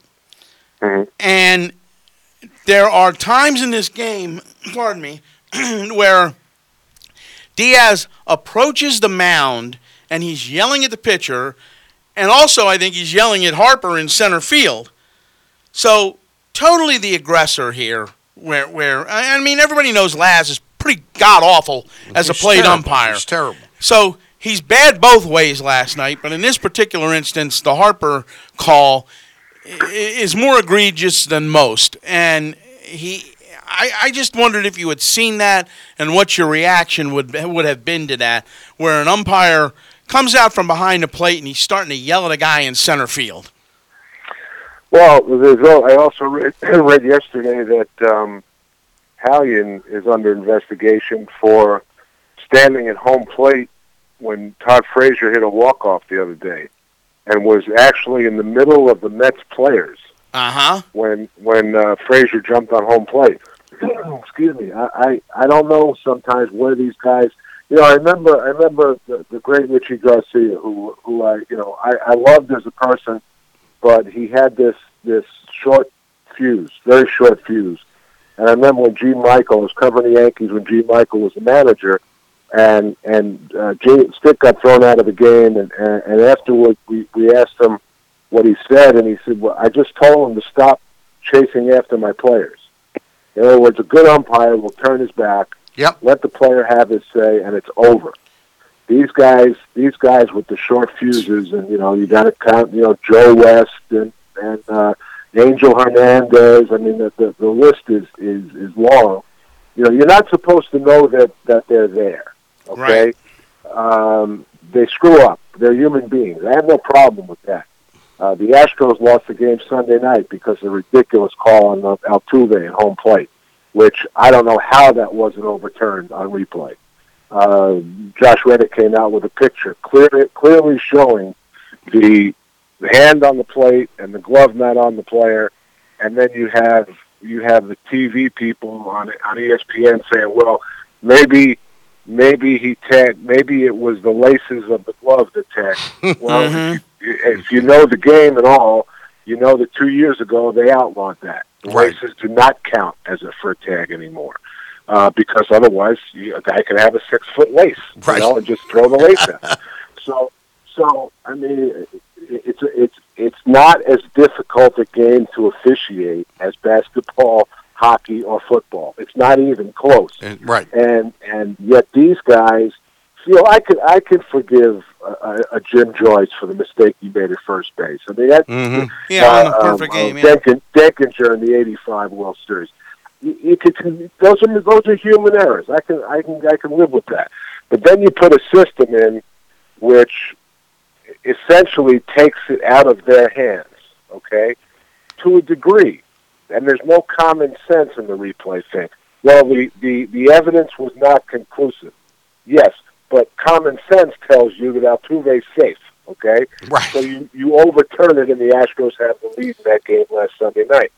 But th- this this militant nature of some of these guys, you know, Joe West coming up with that stupid thing with the picture with the with the, uh, With the cheat sheet yeah, the pocket. cheat sheet. Yeah, terrible. You know, he said he said I it was I wasn't going to throw him out, but I just knew there was something wrong with that. Well, you didn't know there was something wrong with Right. that, and and you were wrong again. Right. Mm-hmm. And and these and and in my opinion, uh, there wasn't there, there a time a couple of years ago where uh, Daniel Murphy was thrown out of a game for asking the second base umpire to move, and the, and the, and I think it must have been Joe West who went, went right after him and wound up throwing him out of the game. Right. It, it's it's not that difficult a sport to officiate. Well, part of it is And- because Joe West can't move. Right, exactly, and and he's not he's not alone there. Although I, I Yeah. noticed lately that there are a lot more in shape umpires than than than there ever have been Right, before. yeah. There's still there's still some fatties, but there there's there's these guys are young and they're and they're athletic. Well, and the, But- the reason I ask you that was just because I know Stan has other things to get to. But the reason I ask you that they, they they talked to Harper after the game in the clubhouse, and Harper was very diplomatic and said, "Well, as long as I know the strike zone is going to be that way, I've just got to concentrate more on mm-hmm. being ready for pitches of But that it's, nature." but it's not. But I, it's not that way. I understand that. He means under Laz Un- Diaz. Under Laz Diaz, he says if Oh, I okay. under. But the other part of it is he he was asked what was said, and he said, "I don't think I should need to go into that." He says, "If anybody wants to know, go, Go ask, ask- Tyler Flowers, who was the catcher Right. for the Braves." He says he knows exactly what was said. Uh-huh. We're well, talking. You know, anybody want anybody wants to know what was said, just go find that uh, Bill Haller and Earl Weaver. Uh, Ah! right. One of the funniest. You're a funniest. liar, you're a liar, Earl. I'm going into the Hall of Fame for what, Earl? Screwing up world. I've won more than I've lost. Games, right. stupid games. Yeah. We're the only reason, the only reason You you're came here here to- is to bleep us. Yeah. That's right. That was a great story. And you remember the story that the catcher, uh, Bill Haller's brother, was Tom Haller, who was the catcher that night for the Tigers. Well, the great, great part of that too, great part of that too is Mike Flanagan. Right. The late Mike Flanagan always told me. He says we would pull that video whenever we were going bad. We'd pull that video out and take a look at it just to you know to to, to lighten the mood, get a little. Yeah. He says, but what nobody knows about that video is the fact that Earl come running by me and he goes, Did you you balk?" balk?" and I said, "Yeah," and he said, "Ah, the hell with it." He still went out. He said, screw it. We're talking with Mike Shalin of the uh, New Hampshire Union Leader. He writes columns in the New Hampshire Union Leader. He's also uh, been the pen behind the book, The Hometown Team. Um, Steve Babineau is the photographer. Did I get that right this time? You got it. All right. Uh, how that book is selling like hotcakes up there in and around Well, Boston. you know, I- I'm constantly answering uh, questions about the New York Times bestseller list. Right. And uh, I said, listen, last week, as far as I know, we were number 18,623. so, which is a number I just made up. But Right. In these, in these, in these political times, you can do that. Um, I've been told, now I, I'm not saying this, Yep. I've been told that it is the best baseball book of all time. And, and um, that's a that's a conservative estimate by the people who who, who know these things. So well, it's it, it speaks to the power. that, I don't know about I don't know about hotcakes, but it's um, it's doing okay, I guess, and, It- and it's uh, something we're proud of. it speaks to the the power of Red Sox Nation. It really does. You know how popular Well, they are. you know, it's nice. It's nice of the team to to uh, cooperate with a 101 and 47 record. right. Um, you know, it's it's always good when you're trying to sell a book on a team about Mhm. a team Yep. that the team does well. Yep. And um, you know, it's uh, they actually lost the game last night with uh, lost a laugher, which is almost unheard of for them. But um, they they are on an incredible roll. Tell me, tell me, you and I, you've you've helped me a great deal at times when people throw me interesting statistical questions. I throw them to you because you have a connection with. Um, is it Elias or or Well, it's it's stats, but also Stats, live, Stats yeah. Inc. But remember, about two months ago, I asked you the question, and you got me right back to me with the all-time differential between first place and last place in the history of the game. And I believe that the all-time record was 66 or 66 and a half games by the Boston Bean Eaters in the National League in 1909. The Orioles right now, I think, are 59 or 60 games behind the Red Sox. They're threatening that all-time mark. Well, you know, I I um I, s- I saw the end of the game the other night where they, they I think they avoided their twenty what would have been their twenty second sweep of the season, Right. and um you know it's it's difficult to watch. It's painful to watch. I you know watching Thorny call the games and trying to act excited when something good happens, Right. but it's uh you know and then and then people you know people throw that. uh Worst Orioles team ever at me, and I keep thinking about the 0 21 Yep. from uh, thirty. It was it thirty years ago now, right? Yeah, and, and, uh, 1988. Yep. yeah, um, you know it's it's historically bad, you know, and the Yankees. Uh, I'm sorry, the Red Sox are 29 and six against the Blue Jays and the Orioles Wow.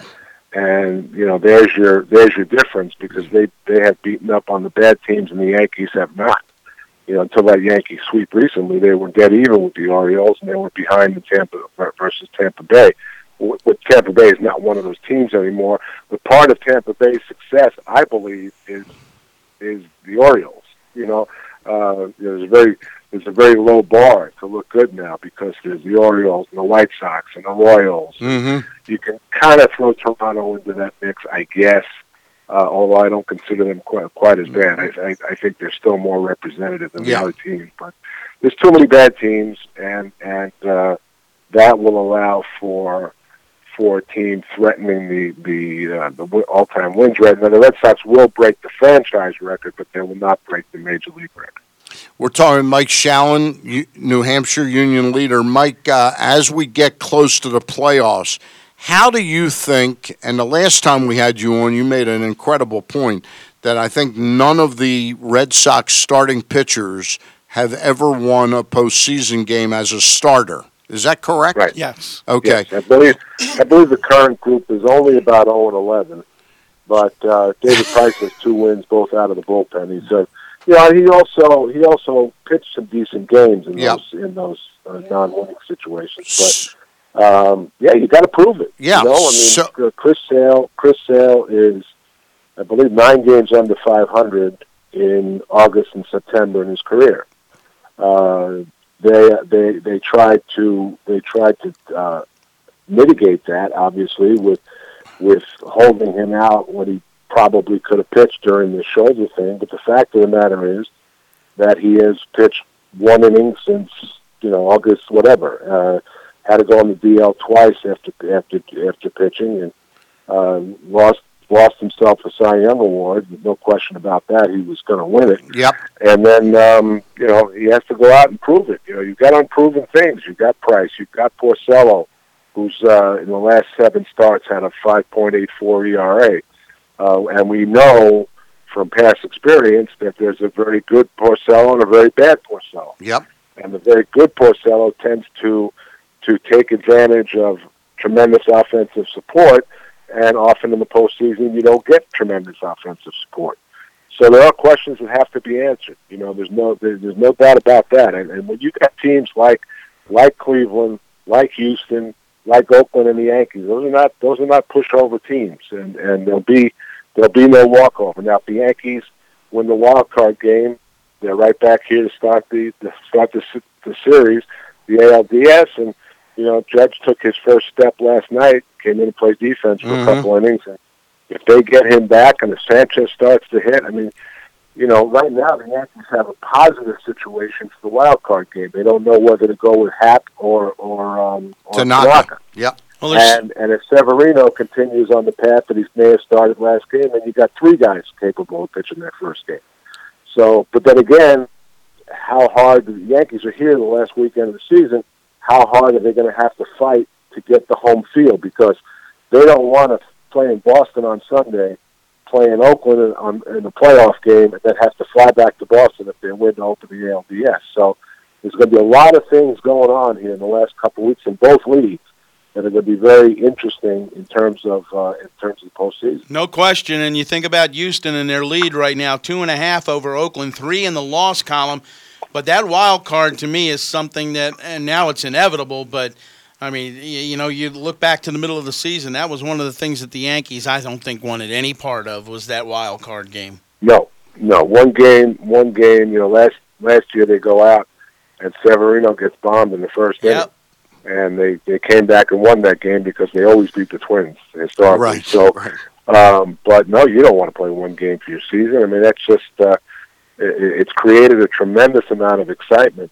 You know, I remember I remember the uh, Pirates going a couple times. They had like ninety six and ninety seven wins when they went, and then boom, Mhm. one game and they're done. Um, you know, that's that's uh, that's the new system. It's created this whole you know, say we can say what we want about baseball not keeping up with the times and losing fan interest and all this stuff, but they have they have created a system that lends itself to these very positive races, you know, and uh, Yep. uh, while while obviously the Cleveland Indians aren't involved in any kind of a race, look at look at everywhere else in baseball. It's pretty, it's it's kind of it's going to make the last two weeks fun. What do you think of the? Uh, and we've only got about two minutes left because uh, two or three minutes left. What, what did you think of the Josh Donaldson trade and and all the angst by the other teams that didn't step in there and, and try to acquire him? Well, from from everything that I can tell, Antonetti outsmarted everybody else. And if you if if you're going to outsmart other people, the people you're outsmarting are not going to be happy about. it. Right. And I can't see anything that they did wrong as long as it's within the rules, because the commissioner could have stepped in and done something. Uh, it was kind of tricky where they got him and then they put him on the DL because putting him on the DL allowed him to rehab. And uh, you know, I thought you had to serve time on the DL before you rehab. Mm-hmm. And had he served time on the DL before he rehab, then there would have been no more place to rehab. So Right. um, although I think the Indians may still be playing in the minors, but uh, you know, I mean, I'm sure that he checked all the boxes, and um, not only that, well, you know, they put they put the claim on him because because of their because of their record, and that that that kept him obviously from the Yankees and the Red Sox. Yeah. But, And know, and do you think there's you know, these- do you think there's used to be some wink wink? do you think you know? there's some suspicions though that because the general manager and Mark Shapiro came from the Indians that they might have treated them differently than they would have treated the Yankees or the Red Sox? Well, I don't. I don't know. I mean, if the Indians didn't put in a claim and one of the other teams did, they would have had to deal with them because Yeah.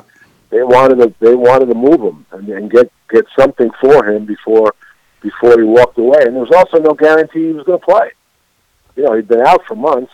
And uh, see, the, baseball used to be a wink, wink world. Remember that the old days where Yep. guys would get through waivers all the time, and, and it would be routine. And all of a sudden, people started blocking players, which is well within the rules. Yep. There's no question about it. And you look at what happened in the National League with Murphy. How, you're telling me that there wasn't another contender in the National League before the Cubs got Daniel Murphy that could have used Daniel Murphy? Right. Yeah. It's not just to keep him away from the Cubs. Right. It's amazing to me sometimes it comes down to who's willing to pay at that time, you know, the last mm-hmm. million and a half on the contract. And the Yeah. Cubs were willing to do it and some other teams weren't. Hey, I got we've got time for one more question. How important is Stephen Wright going to be to the Boston Red Sox's chances for a World Series?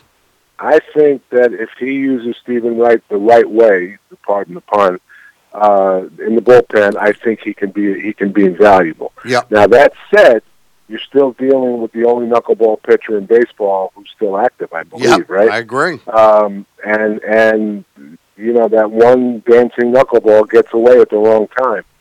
You know, the Red Sox have two excellent defensive catchers. Swihart's done a good job, so they've got to make a decision on who's going to be on who's going to be on the postseason roster. But that knuckleball dances out of the catcher's glove and can change a game. Um, and and that that's the one danger in in in having a guy like that. The uh, the the plus side is that he, you can pitch him a lot, but even even that's not as big a factor in the playoffs with the off days. But uh, because every every relief pitcher should be rested uh, for postseason because of the, the days off. But uh, I think he could be a real key. I thought until the last couple of weeks that Thornburg could have been a key, but apparently he's out of the picture. And Yeah. any one percent chance he had, he gave up last night with with giving up two home runs to the Mets. So yeah, I think Wright could be a key. Also. Also, Matt Barnes' hip. If that's if that continues to be a problem, he flew off the mound yesterday for the first time, and he's going to do. He's going to throw again tomorrow. Uh, this team is not is not set when it comes to when, how it's going to handle its bullpen.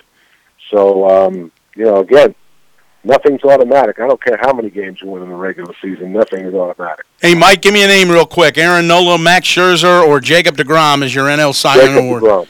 Jacob Really? DeGrom. Jacob DeGrom. Couldn't, the couldn't, other couldn't guy- the other disagree guy- with you more. Well, the other guys' ERAs have both jumped, and uh, Scherzer got bombed last night, and he's almost a run higher than Degrom. And Nola has been terrible lately, and the Phillies, the Phillies collapse is, is it's not 1964-ish, but it's a collapse. Can't. And and and uh, I I don't I mean I'm watching poor Degrom pitch, and I'm a lifelong Mets fan. I have to admit that I'll qualify it. Right. But man, oh man! And he's they showed him in the dugout the other night when they were beating the Marlins not- thirteen to nothing, and they said, "Oh, Jacob Degrom." and He's, he's thinking it's only, you know. I mean, he's broken the record for consecutive quality starts. Half the starts of his, you know, more than half the starts of his career, he's given up one run or less. Uh, I mean, I, I just, you know, what, what did um, Felix win? Felix won what, twelve games a year? No, 13. He was, 13 he was 13 and 12. Thirteen. I can't give it to Thirteen. somebody. I can't give it to somebody with, with eight wins. I'm sorry. I just cannot do it. Well, Maybe maybe he'll end up with 10. Nine wins. Yeah, maybe he'll end up with 10. I mean, you- would you be swayed if you if you won his last three starts and won eleven games? Would that matter? It might, yeah, because I'm, I'm one of those people that really You're think wins do matter. Yeah. And not these sabermetrics yahoos. Seven one. One point seven one. I get all that. I get all that. But, you, Mike, down through history, you can always find that one or two guys during the course of any season who pitches his butt off, doesn't have the win record, and can throw you a low ERA into the mix. It's just not all about that. To me. Yeah, but the, the the the guys you're talking about are, are pre-analytics. Oh, and- well, that's And fine. Scherzer, Scherzer went out last night, and I think I think his ERA is up to two point five eight or something. That's almost a whole run difference. Yeah. And and playing playing with a much with a much better lineup. But I could I could Uh, also tell you that he's been shut out four times this year, and there's been four starts where he's gotten one run one run as run support and two runs of run support. and what would what were the scores of the the shutout? Uh three nothing. He's been beaten Mm-hmm. one nothing twice. So I mean, y- you know, But you No, can't. But you not can't even- argue. Wait a minute. But you can't argue in his favor, saying he didn't get run support, and then say, "Well, Degrom only won eight games. If he got run support, he'd probably have fifteen but, wins." but that's the, that's the argument though. But this is but this is every game for Degrom. yeah. I mean, I can't tell you. You know, I, I, I watch their games, and and if if he hasn't given up a run, it's nothing, nothing. What, It's- it's- what was the year? time. What was the year that Joe Magrane uh, wound up uh, finishing? I think third in the Cy Young ballot. He had a very similar type year. Pre-analytics, though. Yeah. Well, you Hey, know, since since we blew past the break, we're going to keep you a couple more minutes if you're okay. I wanted to ask you a couple Met questions. Um, so you you know Jay Horwitz pretty well then, if you're a Mets fan, and you. Th- how many years has he been their PR director? Has it got to Oh, be my forty? goodness. I don't know. I I, hu- I gave Jay a big hug last night and a kiss on the on the kepi, if you will. Right. And uh, I figured Uh, that. I figured that. you know, I I This, um, this is a family show. yes. No, Kepi's good. Kepi's good. That's Kepi's Ken. good. Yeah. I know, I that's know. The, that's the Florida. But the um, uh, you know, I don't think that this is Jay's decision. I think I, I don't Yeah. think he's thrilled with it. It's it's like they're putting him out to pasture. I mean, it's a nice position, and he said, you know, he says I'm 73 years old and Yeah. time, but Jay, you know, Jay is the Mets, and And no question and, about it. uh, you know, I, I hope, I wish him very well, and I, I hope that tomorrow's his last road game, and I, I'm definitely going to have a picture taken with him so I can throw it out on Facebook. And he's one of the greats of our game. Yeah, no you know, question no about question it. about it. One of the other greats to the game, and I, I frankly hadn't looked at his numbers for a while. Uh, the press conference was held the other day where Stephen Wright sat there with David Jo- Wright. David Wright, excuse me. Yeah. I was I knew I'd screw up the Wrights, the Wright brothers, but David Wright announced that he's going to play one last game. Uh, the Mets basically have now sold out that game. I think in the hour, hour and a half after that press conference, they sold 10,000 tickets. I didn't realize Craig Heist went over the numbers. He's got five seasons of over 100 RBIs. hmm Yeah, without the injuries, he, he was on a Hall of Fame. He was on a, No, no on a. Beltre kind of Yeah. Beltre kind of path. There's so, no question so about it. compare him compare him to Don Mattingly. You know, in terms of injuries. and- well, I, I, I won't. I won't compare it again. I have to qualify this by saying that I wrote a book with Don Mattingly. yeah, I understand that. Jim Jim Bowden once jumped all over me on uh, XM radio, but uh, um, the uh, Mattingly was arguably the best player in the game hmm uh, for a four or five year period. No, David was never at that level, okay. but David was an outstanding player. Um, But the fact that played in- both were on Hall of Fame paths until the injuries. Well, you know, you want to if you want to get you, know, you want to keep it in New York, you, you got to add Strawberry and Gooden to that. I Yeah. mean, they were definitely on Hall of Fame. Self Um, self inflicted though. You know. Well, they were self-inflicted, no Yeah. question about it. David is is, you know, he's class personified. There's Yep. no question about it. They announced last night too that he's going to he may pinch hit even before that date. But uh, Callaway said, "I got to tell him. I got to tell him several innings in advance so he can get ready." That's how. And I have Yeah. I have spinal stenosis in my neck, and I and I and arthritis in my neck, and I know how tough it is just for me to type, you Yep. know, and and and and work my- what I do in the in the my small contribution to this earth. But uh, I can't even imagine, you know, as somebody who, co- who covered Bill Buckner and watched him sit in the clubhouse with his feet in two buckets of ice Mhm. every day before the game. These guys do a lot to Yeah. sacrifice themselves to play the game. And granted, they make a lot of money. There's no question. The Mets made a bad deal with David Wright. It was probably bad the minute they signed him because they weren't going to win with him, right. and they probably could have gone in different directions. But he, you know, He is was the, the he was the um, Mets at that point. he's the modern Met. No Yep. question. All right, he is Mike Shalin. He is Mike Shalin. Yes, he is. And his book, uh, The Hometown Team, is available on Amazon. If you know anybody in your extended family or your family that's a Red Sox fan, this is a great holiday gift. Mike we'll have you on hopefully during the playoffs. All right. Any anytime, guys. All right. Great pleasure to talk to you as always. See ya. All right. And getting back real quick to that Yep. uh, Scherzer thing, he is 17 and seven this year. Okay, 17 right, seven. and his, And ER is eight and his- nine. His ERA is 2.53. Now he's won the Cy Young the last two years Mm-hmm. with a 2.96 and a 2.51. He was a 20 game winner in 18. I'm sorry, in 16, and he was 16 and six last year. Okay.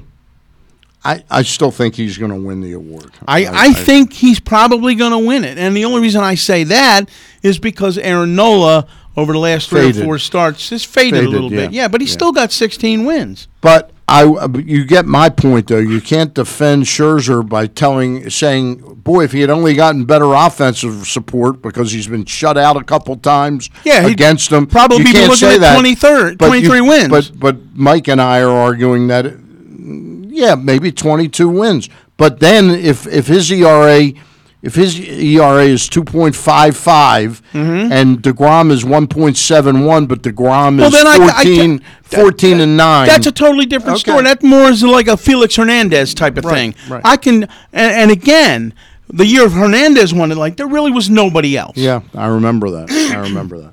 All right, let's pay a couple bills right now. All right, you Uh, owe me. and uh, well, I will pay you a couple bills. I need your help on a spot. Yeah, go because ahead. we're welcoming in the Costas Inn. Oh, all right. One of our radio sponsors. All What do you like at the Costas Inn? What is there not to like at the Costas Inn? Monday night crab cake night, right? Yeah. The specials go straight on through the week. What night's steak night? Is Steak that night is Wednesday? Wednesday. Night. Right. That's what I thought. Lobster, I think, on Thursday. Right. And uh, you got you got live entertainment during the week. You got uh, uh, hard rock and roll or good rock and roll on Friday night. Wednesday's jazz. Wednesday's jazz. Yeah. Uh, you know, Nick and Pete just show up. They'll treat you like family. Well, you mentioned at the beginning what's not to like. Yeah. You know the fact that Nick and Pete are there. Well, that, that might than not be. Anyway, they're located at 4100 North Point Boulevard. And I know, I know, Nick's probably looking at this right now, going, "Jackass, I'm paying for this. I'm Yeah. paying for this." Yeah. Uh, 4100 North Point Boulevard, the best crabs around, great crab cakes, great crab soup. Not enough people plug how great their crab Well, the Maryland is. crab is just a tradition. Yep. And that's that's a family recipe. Yep. But the cream of crab, you will not find better cream of crab soup anywhere. Now, you know what my wife likes to do? She likes to put half and half. Oh, really? Have you ever had that? I have not. Something else to Something try. to try. Absolutely. At the Costas Inn, uh, tell uh, Nick and Pete that Stan and Craig Heist sent you.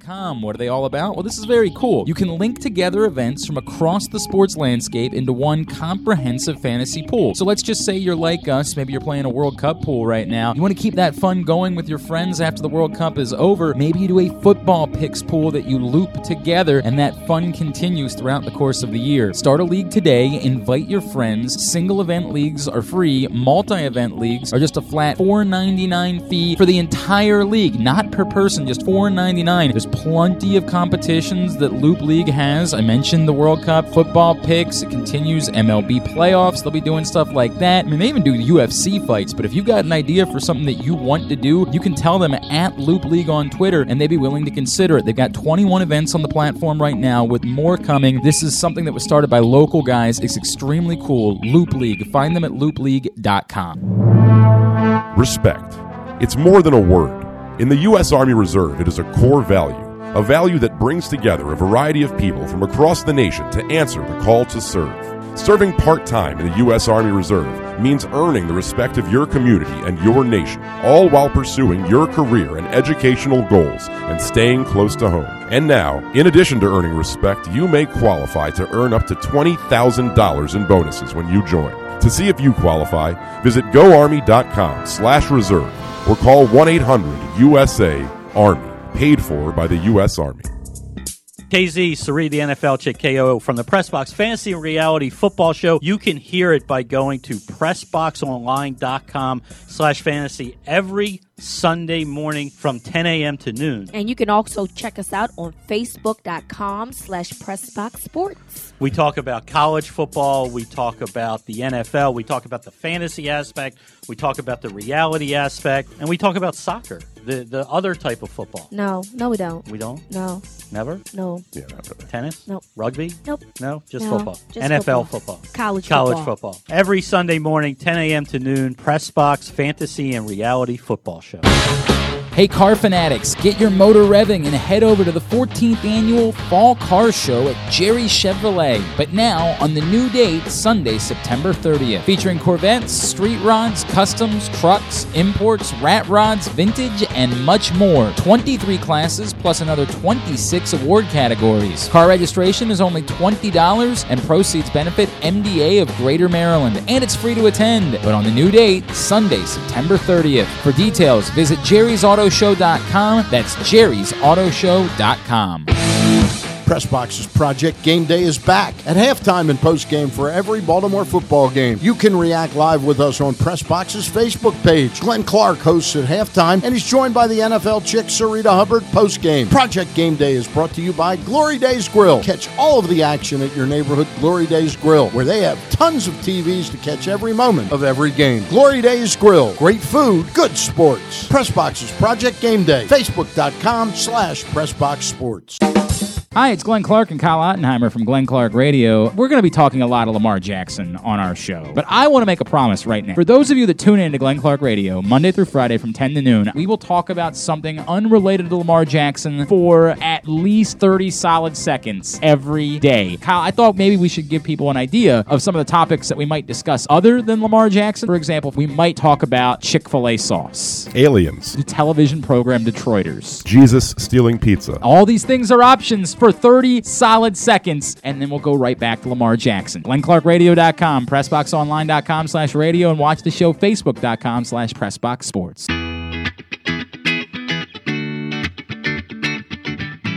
Oh, we we are back on the bat around, and uh, we we uh, really pieced this show together. We were going to run an interview with uh, that I did about six seven weeks ago with Jim Gentile during this segment, but we ended up having such a good time with Mike Shalin. Uh, he's always very entertaining that we kept it like an extra eight or ten minutes with him. And that took us to the point where we couldn't really run the Gentile interview. So basically, what you're saying is we have to jabber for about 15 minutes. About uh, yeah, actually about eight, seven or eight minutes. Okay. we got a jabber, and I thought one of the things we've been beating around like a dead horse this issue of the National League Cy Young Award. We're in agreement that had Chris Sale not gotten hurt, he would still be leading most likely. Mm-hmm. But Blake Snell has come on like a bat out of hell and had Right. just a remarkable And, season. and to do it with that team Mm-hmm. and do it in a situation where almost every other start has been altered from a bullpen standpoint Mm-hmm. in, in where you're you're getting your, your your your guy out of the bullpen on that given day going two or three innings and then making it a basic bullpen game. I mean Sne- Snell's been fabulous and I mean he to me is going to win this thing. No question about it at this point. 19 and 5. Yeah. He would become, I'm guessing, am I correct? Did David Price ever win 20 games with the uh, Tampa Bay Rays? I think he'll become the first 20 game winner in Tampa Bay Rays history. Yeah, yeah, he'd be the first one. All right. Uh, let's go to the manager of the year. I think we're all going to agree that Joey, uh, Joey Cora or Alex Cora uh, of the Boston Red Sox is probably going to be the American League manager of the year.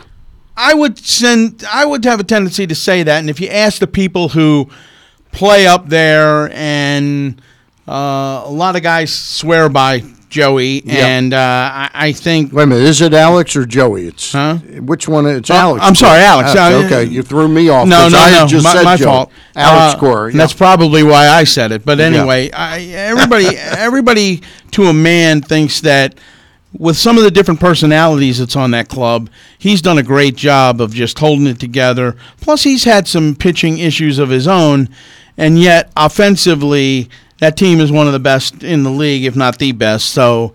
Uh, I would have to, a, a tendency to agree. I mean, Aaron Boone's done a nice job in New York, but uh, I mean, I think Cora's been the guy uh, All that you would give that award to. And I'd say maybe a third guy, candidate would be um, Kevin Cash in Tampa, who's Kevin- done a really remarkable job Kevin there. Cash, but also keep in mind Bob Melvin out with the A's because Oh, God, yeah. because here's a team that wound up. You know what? In, I- in two I months, forgot about them, In yeah. two months to the day, they gained 12 games on the Houston Astros to move into a first place tie with them. Right now, two and a half out, still a chance to win that division. Uh, some things have to go right the last two and a half weeks, but still, uh, you, you cannot discount Bob Melvin. National League uh, Manager of the Year. I'm looking at Craig Counsell of the Milwaukee Brewers. Maddon's going to win. uh, Well, Maddon here in a dogfight, but I think Maddon was probably, despite the injury to Yu, Darvish, they were probably expected to be more dominant. I'd say that a lot of people would be disappointed in the Cubs and think that the um, the Milwaukee Brewers overachieved a little bit.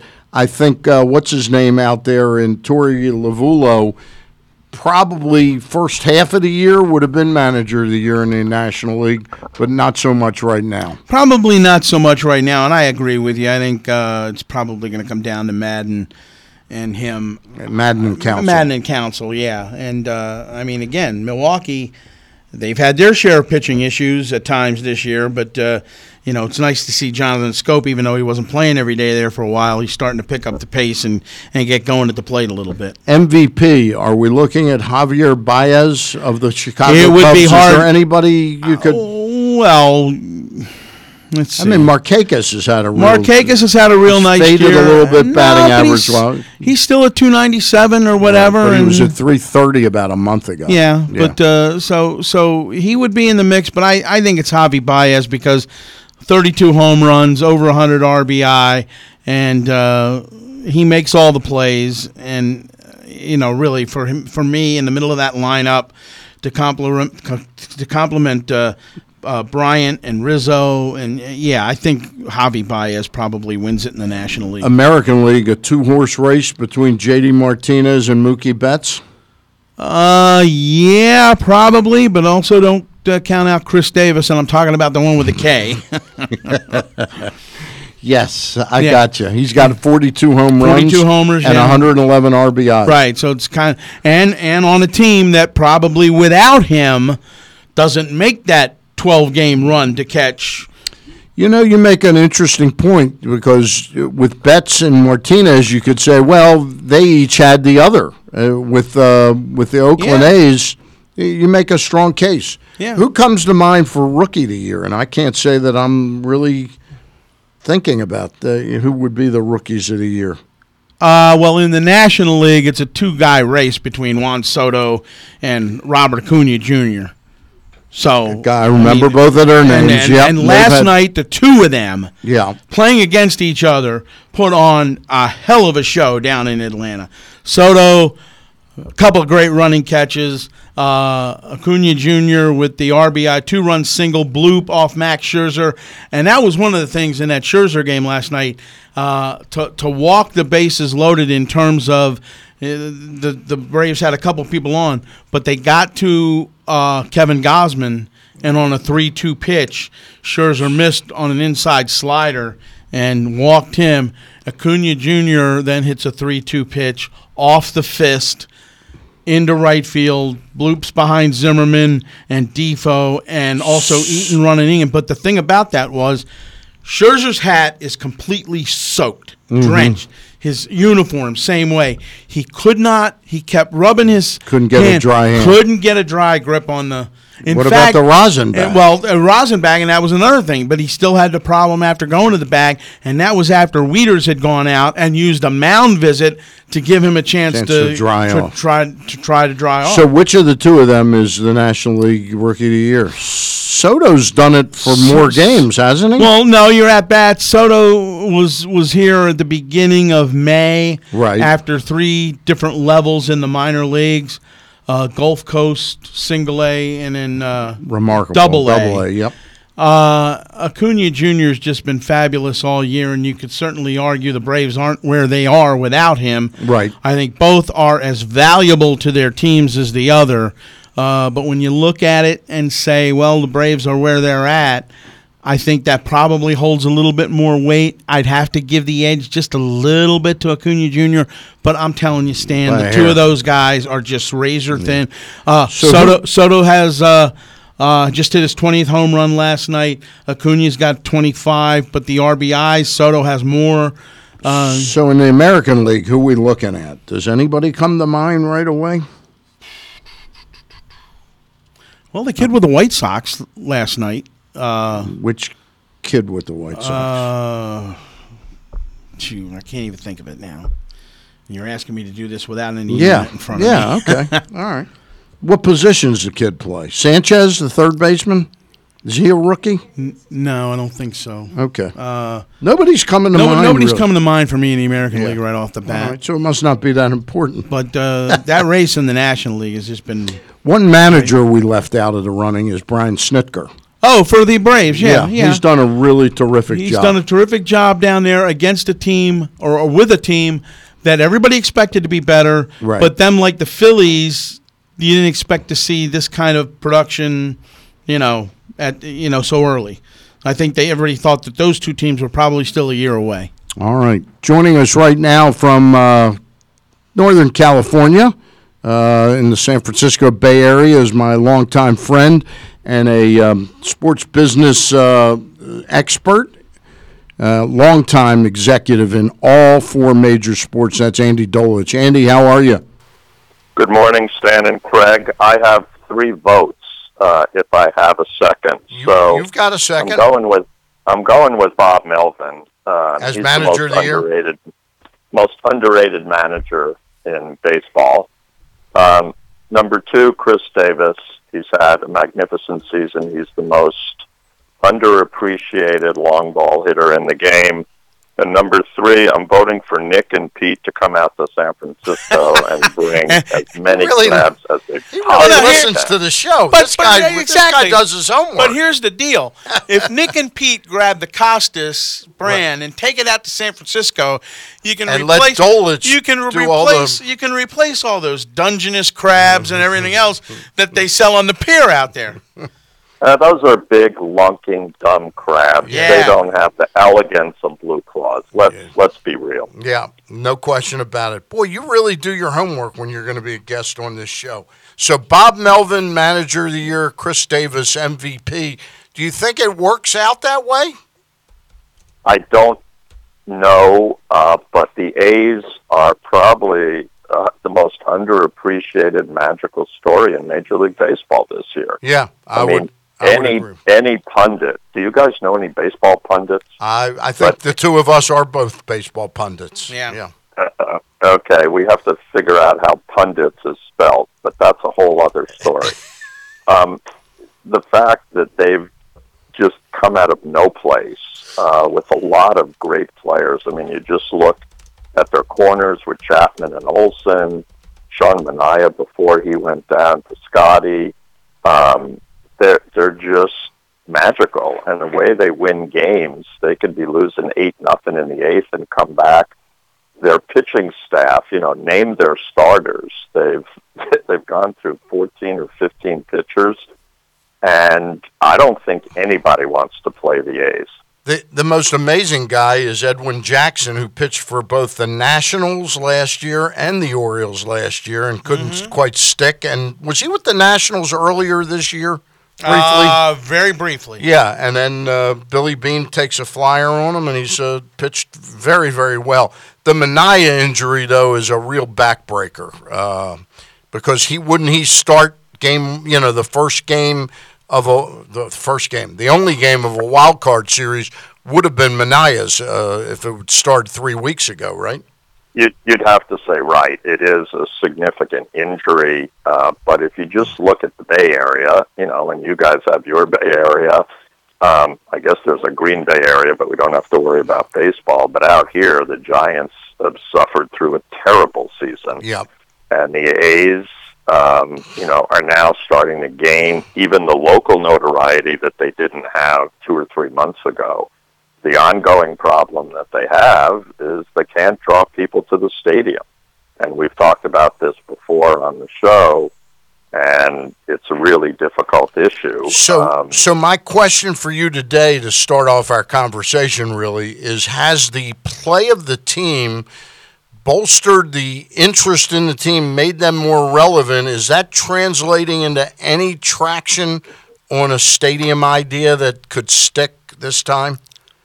Well, you look at it sort of like an EKG. They've had some games where they've done big numbers, but those were all major promotional games or when they played the Giants in the Bay Bridge series. The Yankees were out here.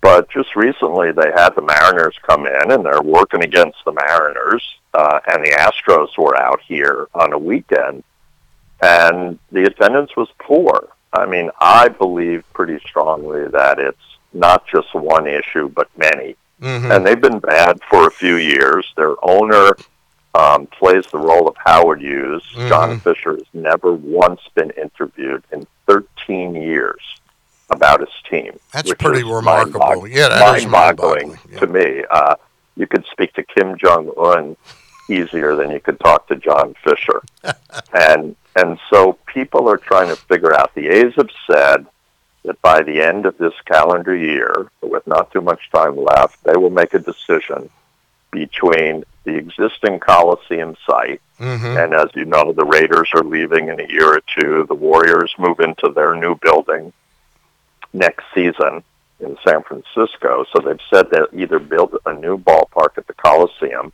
or at a location called Howard Terminal, Right. uh, which is right near Jack London Square, more towards downtown Oakland. But it's in the port of Oakland, and it has some very, very significant environmental hurdles. Is that the, is that also the gondola? Is that also the gondola site, the Howard Terminal? I'm, I'm glad you brought up the gondola. Yes, that's the gondola. That's how they're getting And- people to park across the Yeah. highway and then gondola over the highway Mm-hmm. in San Francisco.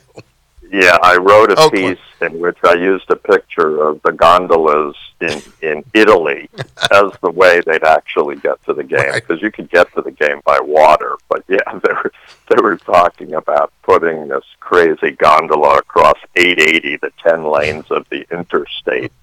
and I just imagine what happens at rush hour when the gondola malfunctions, which all gondolas do, and uh, 10 lanes of the roads are uh, put Carl. into gridlock because they need to bring a fire truck to get somebody off the gondola. God. Very quickly, uh, Yeah. before we get back to this, uh, and and I this is my fault because I forget Miguel Andujar is a rookie. Oh, he's the rookie of the year in the American uh, League. but Gleyber Torres with the Yeah, Yankees but I uh, think certainly. Uh, Andujar's had a terrific. but the other guy I was thinking about from the White Sox uh, was uh, Daniel Palka. Yeah. Uh, he's had some pretty good numbers this All year. right. But yeah, but it, uh, Miguel Andujar far and away. All right. Now, And so I'm glad, and I'm glad you brought that up because when I was with the A's, we had Joaquin Andujar. I Uh-huh. I think the I think the late Joaquin Andujar. yes, if he's passed away. correctly. Yep. Yep. And he had one of the greatest post game comments of all time when he was interviewed, which was You never "You know. Never, you, you never know. One of the all time great baseball. Charlie So Slowes. thank you for reminding me. Charlie Slowes, the play-by-play guy on the radio for the Nationals, says, "And we, we were in we were in uh, in Lakeland, Florida, at Joker Marchant Stadium, preseason game between the Nats And the Tigers. and the Tigers. And Charlie somehow or another something happened in the game where Charlie had to use that reference, and Charlie." Goes into his Joaquin Andujar imitation, and he just blew out. I mean, we were laughing so hard in the back of the booth, and the booth's probably just about as small as this studio is right here. Uh, but he just said, he says, as Joaquin Andujar used to say, you know, the one thing about this game is you never, know. And wherever he is right now, he's saying that with a big smile on yes, his face. he is. You know what's making the the uh, an incredible little sports marketing phenomenon is this uh, that's baseball, comma Susan. Yeah, With with John Susan- Sterling. There's a T-shirt out of a, s- a saying that John Sterling always says to Susan Waldman in the booth. That's baseball, Susan. Yeah. and it's a it's a great little holiday gift for you to contemplate buying your wife, Andy. Well, what about you guys? Do you guys have a slogan that I could get a T-shirt? If you don't, time to start working on one, right? You Well, yeah, you do that. Yeah, the bat around. It's Yeah. it's worth a listen. I don't. I we haven't had a slogan. We no, haven't but had a slogan. look, we get Resig to do the The the, cartoon, caricatures yeah. of you and me, Yeah. and we'll put it on a T-shirt. All right, that I sounds think you go to your vast listening audience and have them help you create the marketing line. All right. Uh, it sounds good. It all sounds good to me, Andy. So getting back to the stadium, though, uh, Mm-hmm. I know you've been a proponent for, for years now that the best site is still the site that they're on, uh, the the footprint of the Oakland Alameda Coliseum. Correct. And do you think that they're coming around to that? Because all these other ideas just sound, at this point in time, to be pie in the sky to me. Well, literally over 13 years, they've had six or seven locations. We've talked about the whole San Jose desire that they had, which the Giants' territorial rights put an end to that. Um, I believe there's a bit of a hidden ball trick in the A's latest strategy, which is I believe they're going to announce Howard Terminal. Really? And when you when you think about all of the extra costs, you know, the boring parts of infrastructure, where you're literally dealing with a few hundred extra million dollars, which the A's, I'm sure, have no interest in paying. Right. I think they'll go to the city and the county, you know, who own the Coliseum, and say, well, why don't you pay all those infrastructure costs at Howard Terminal? Because that's Oakland land. And when the mm-hmm. city and the county go, absolutely not, they'll go, okay, we have another solution. Why don't you give us the 150 acres of buildable land now that you have the Raiders and the Warriors gone? Right. And we'll take that as not just the development of a new ballpark, but all of the other great opportunities to make money, which is retail, residences. Um, the Coliseum has a tremendous transportation infrastructure that's already built and paid for. So the So A's I would be essentially the A's would essentially be going into the business of business rather than the business of baseball at a new stadium development. Exactly. And Yeah. Stan and Craig, if you look at what's happening in sports, Mm-hmm. it is the fact that you build a ballpark and it changes a market. And I think there's a place called Camden Yards, which uh, arguably is the first that really did this successfully. But All you have to do, what- all you have to do is look at Nationals Park and what's been Exactly. what's I mean, been if, uh, built at, around at, Ameri- that. at American University, Mhm. if you said Anacostia back when, let's go to a ball game, you'd say, what are you talking about? And now, if you look at the miracle of what the Giants have done at Mhm. AT&T Park, where the Warriors are going, um, what's happening in LA with the football stadium, Atlanta, uh, every Major League Baseball uh, team and every major sports team is looking at the development of a mixed retail residence use around their ballpark. And they're turning, literally turning the millions of dollars into billions of dollars Yeah. that they have an opportunity to generate.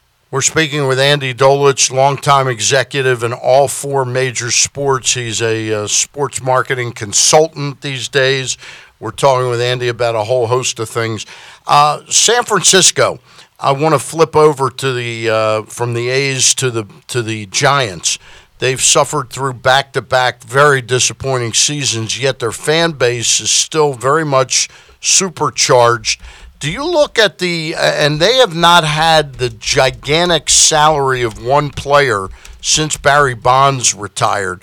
Do you see them as a real threat in the Bryce Harper, Manny Machado market this off this off season? Well, the one of the leading uh, sports radio voices here is Gary Radnich. He's been on the air for 35 years, and that's all Gary talks about every day. Harper, Harper, Harper, and he says that team president Larry Baer is totally focused on Harper. Mm-hmm. Um, I- have no way of knowing that. Uh, AT&T Park is not normally a hitter's park. It's definitely not a home run park. Okay.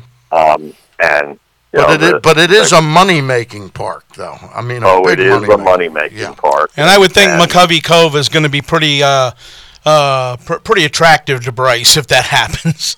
Yeah, Bryce should get a kayak sponsorship. He'll make another, you know, fifty million bucks. I've been trying to sell that to the Giants that they should have some kayak company out there because that gets more TV time than the games. Isn't there That- isn't that- there isn't there a company called Kayak? You know the uh, that does like sort of uh, airplane reservations or something. Yeah, like there are, but I'm talking about companies that build kayaks. But Yeah. that's a story for All right, that's a story I mean, the Giants, the Giants' uh, conversation here in the Bay Area is this time to blow this team up. Madison Bumgarner, Posey, Crawford. I mean, they've got some great pieces, Right. but it's just not working. I mean, Mad Bum, you know, is beloved here Mm-hmm. but he's been injured. Posey's been injured, um, and there's a lot of talk. Uh, the pressure on uh, you know, Brian Sabean and Bobby Evans and Larry Baer. Uh, they're even talking about is this time for Bruce Bochy to go, and he's beloved out here. Mm-hmm. He's done a magnificent job, and is probably a Hall of Famer when you think about it. Yep. Oh, Um, three world titles, so- you better believe it. Yeah. Yeah. So the, the debate here is, hey, it's time to blow this thing up. But then you look across the bay at the A's and go, well, wait a second. If we become less important than we are now, Yeah. and the Warriors, uh, the Warriors are magical, and they're coming to San Francisco. And the 49ers are you about know, to possibly dawn on a new era there. Well, yeah, they're only going to be 15 and 1 now that Yeah. they lost their first game. You know, people are disappointed and they already want to move Jimmy G because he threw three picks. But that's, you know, that's the way it works here. There's tremendous competition in the Bay Area. I mean, we have eight pro sports teams, Stanford. I mean, you've got a lot going on here.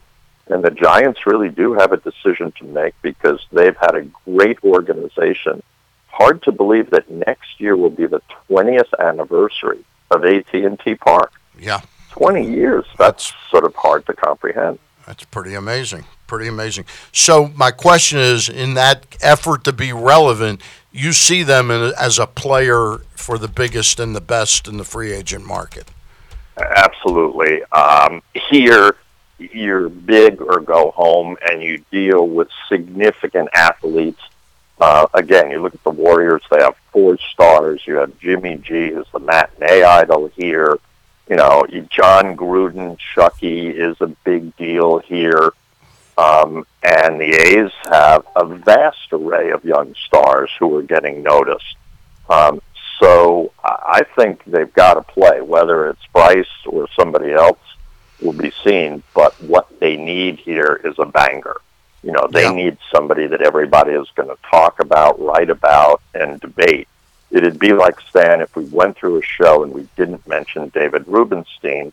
I would say we exactly. really didn't get to the exactly. heart of the Really, matter, I. I got you. I got you covered. Remember, remember the old days of, uh, and I go back to '75 for this when the Wizards and the Warriors played, and the Coliseum at that point, uh, pretty new building, but uh, they had rented it out for some kind of concert, and they couldn't play the finals games against the Bullets. So where they play at the They're Cow at the Palace? Cow Cow Palace, Palace, yeah, yeah. absolutely. Right. What an aptly named building. And now with the Warriors, now with the Warriors leaving Oracle, Right. you know, this high tech corporate name, there's never going to be another major pro team playing in there unless it's you know indoor water polo. Um, so it's it's ultimately going to co- become Oakland's Cow Palace. So that's why I say if you just knock these buildings down, the A's can build their beautiful ballpark there, control the land. Yep. Um, uh, that's where I think the hidden ball trick is. That's what I why All I think so that's what you're predicting. Howard and ultimately go to the Coliseum.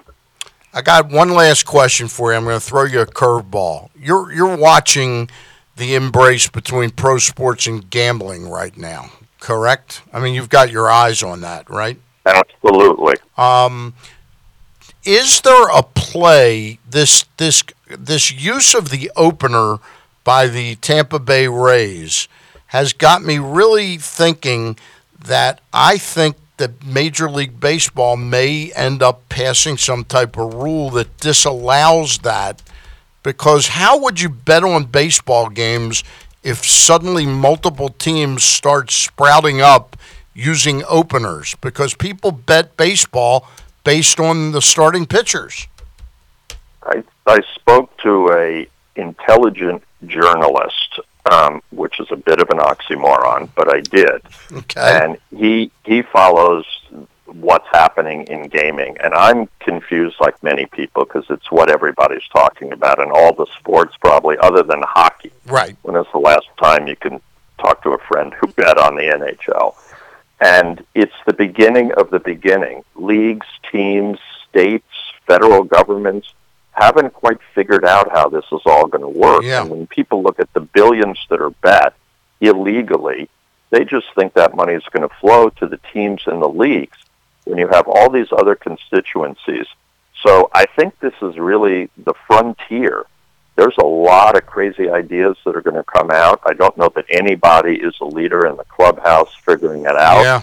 But you look at the NBA, you know, they're they have a global entity, um, and you know, think about playing a game in China or Singapore or some other place. But this one, you- but this one Yeah, go ahead, specific, this one specific topic, though, and I know it's a little off the beaten track.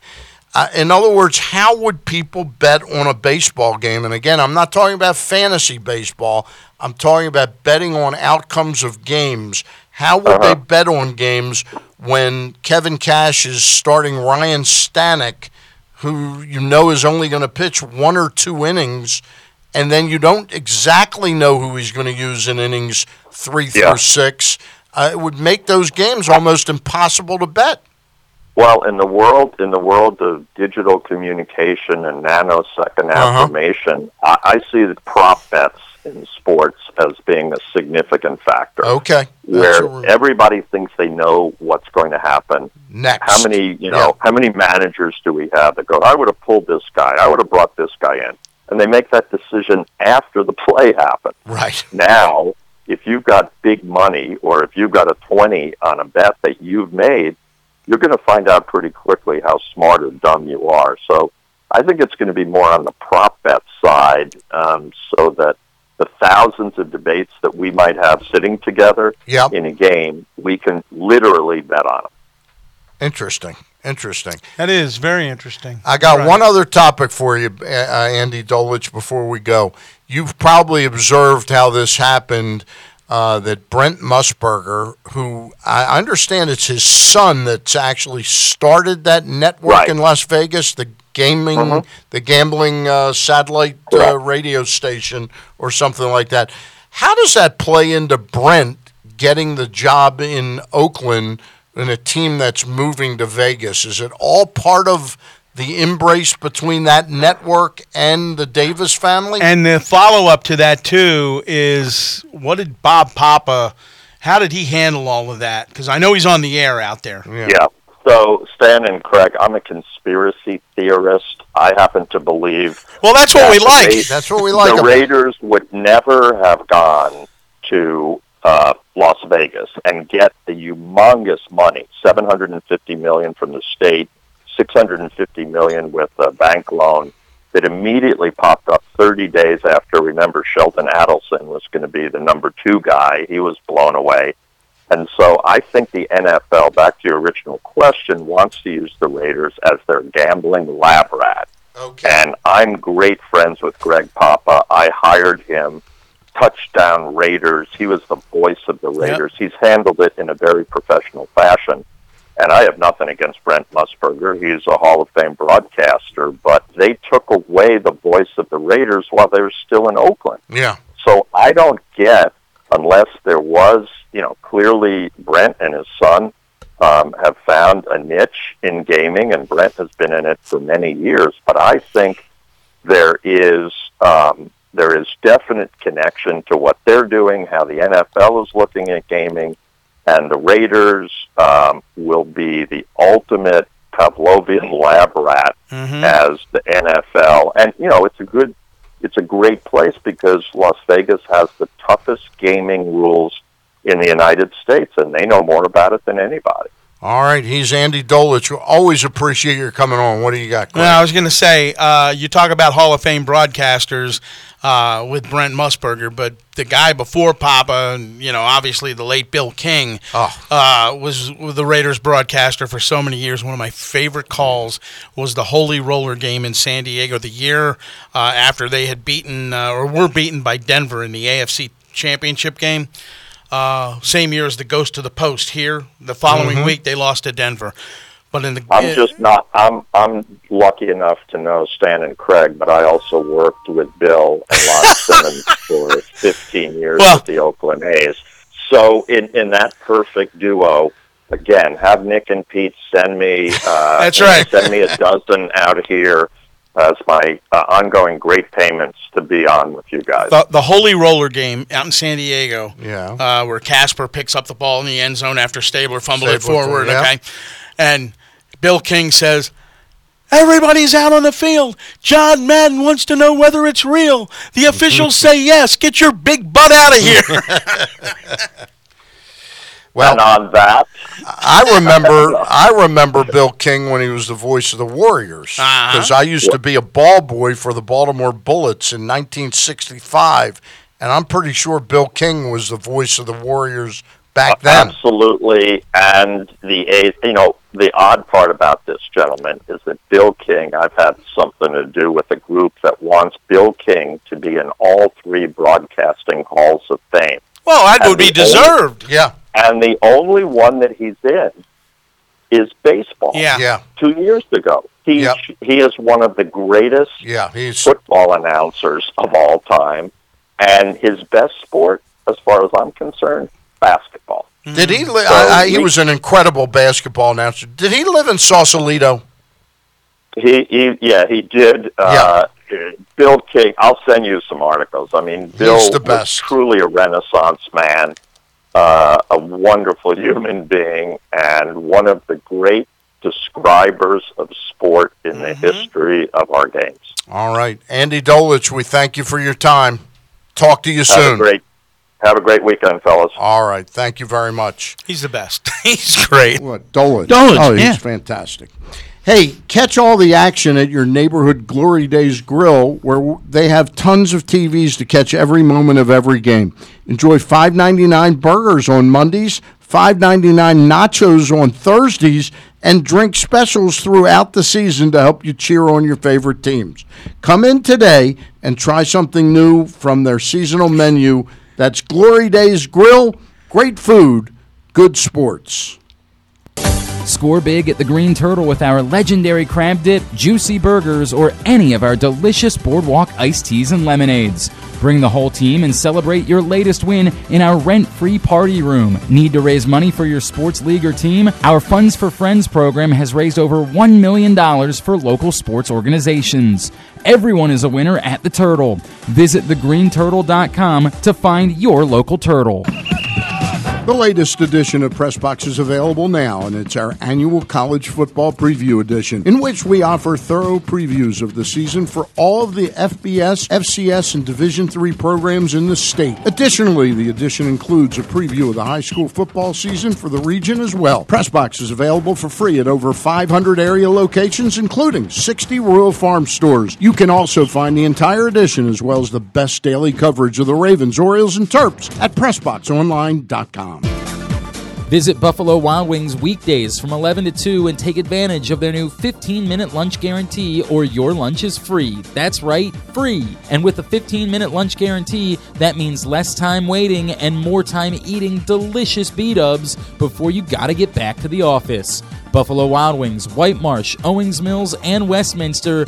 Wings, beer, sports available for dine in orders at participating locations for a limited time. See restaurant for details. Matt, we normally come on here and tell everyone go listen to Section 336 and just to take our advice to go listen to 336. Instead of us telling you why we're awesome, let's have other people tell you why we're awesome. This person says definitely a bunch of Oriole fans who just want to be able to buy playoff tickets. Section 336 is the greatest Baltimore Orioles podcast around. Look forward to listening every week. These guys are coconuts, and if that's not enough reason to listen, they are a great listen if you want Orioles talk, even during the offseason. If you're lucky, they might even talk about the Ravens. Josh, Matt, and Bert are a must listen every week. Check Section 336 out for yourself on iTunes or wherever you get your podcasts. I'm excited to tell you about one of our newest partners, Loop League. Find them at loopleague.com. What are they all about? Well, this is very cool. You can link together events from across the sports landscape into one comprehensive fantasy pool. So let's just say you're like us, maybe you're playing a World Cup pool right now. You want to keep that fun going with your friends after the World Cup is over. Maybe you do a football picks pool that you loop together and that fun continues throughout the course of the year. Start a league today, invite your friends. Single event leagues are free, multi event leagues are just a flat $4.99 fee for the entire league, not per person, just $4.99. There's plenty of competitions that Loop League has. I mentioned the World Cup, football picks, it continues MLB playoffs. They'll be doing stuff like that. I mean, they even do UFC fights, but if you've got an idea for something that you want to do, you can tell them at Loop League on Twitter and they'd be willing to consider it. They've got 21 events on the platform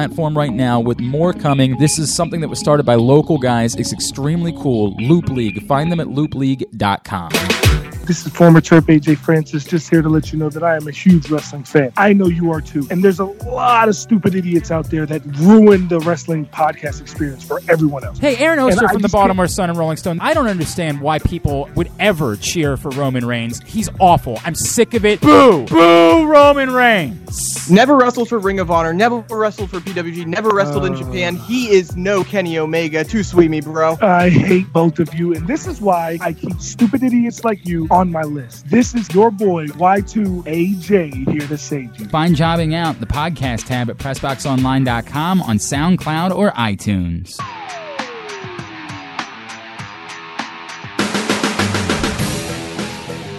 We're back. We are back. Yeah. And it's Now, what we need to do is get Glory Days. Yeah. To send me a free T-shirt.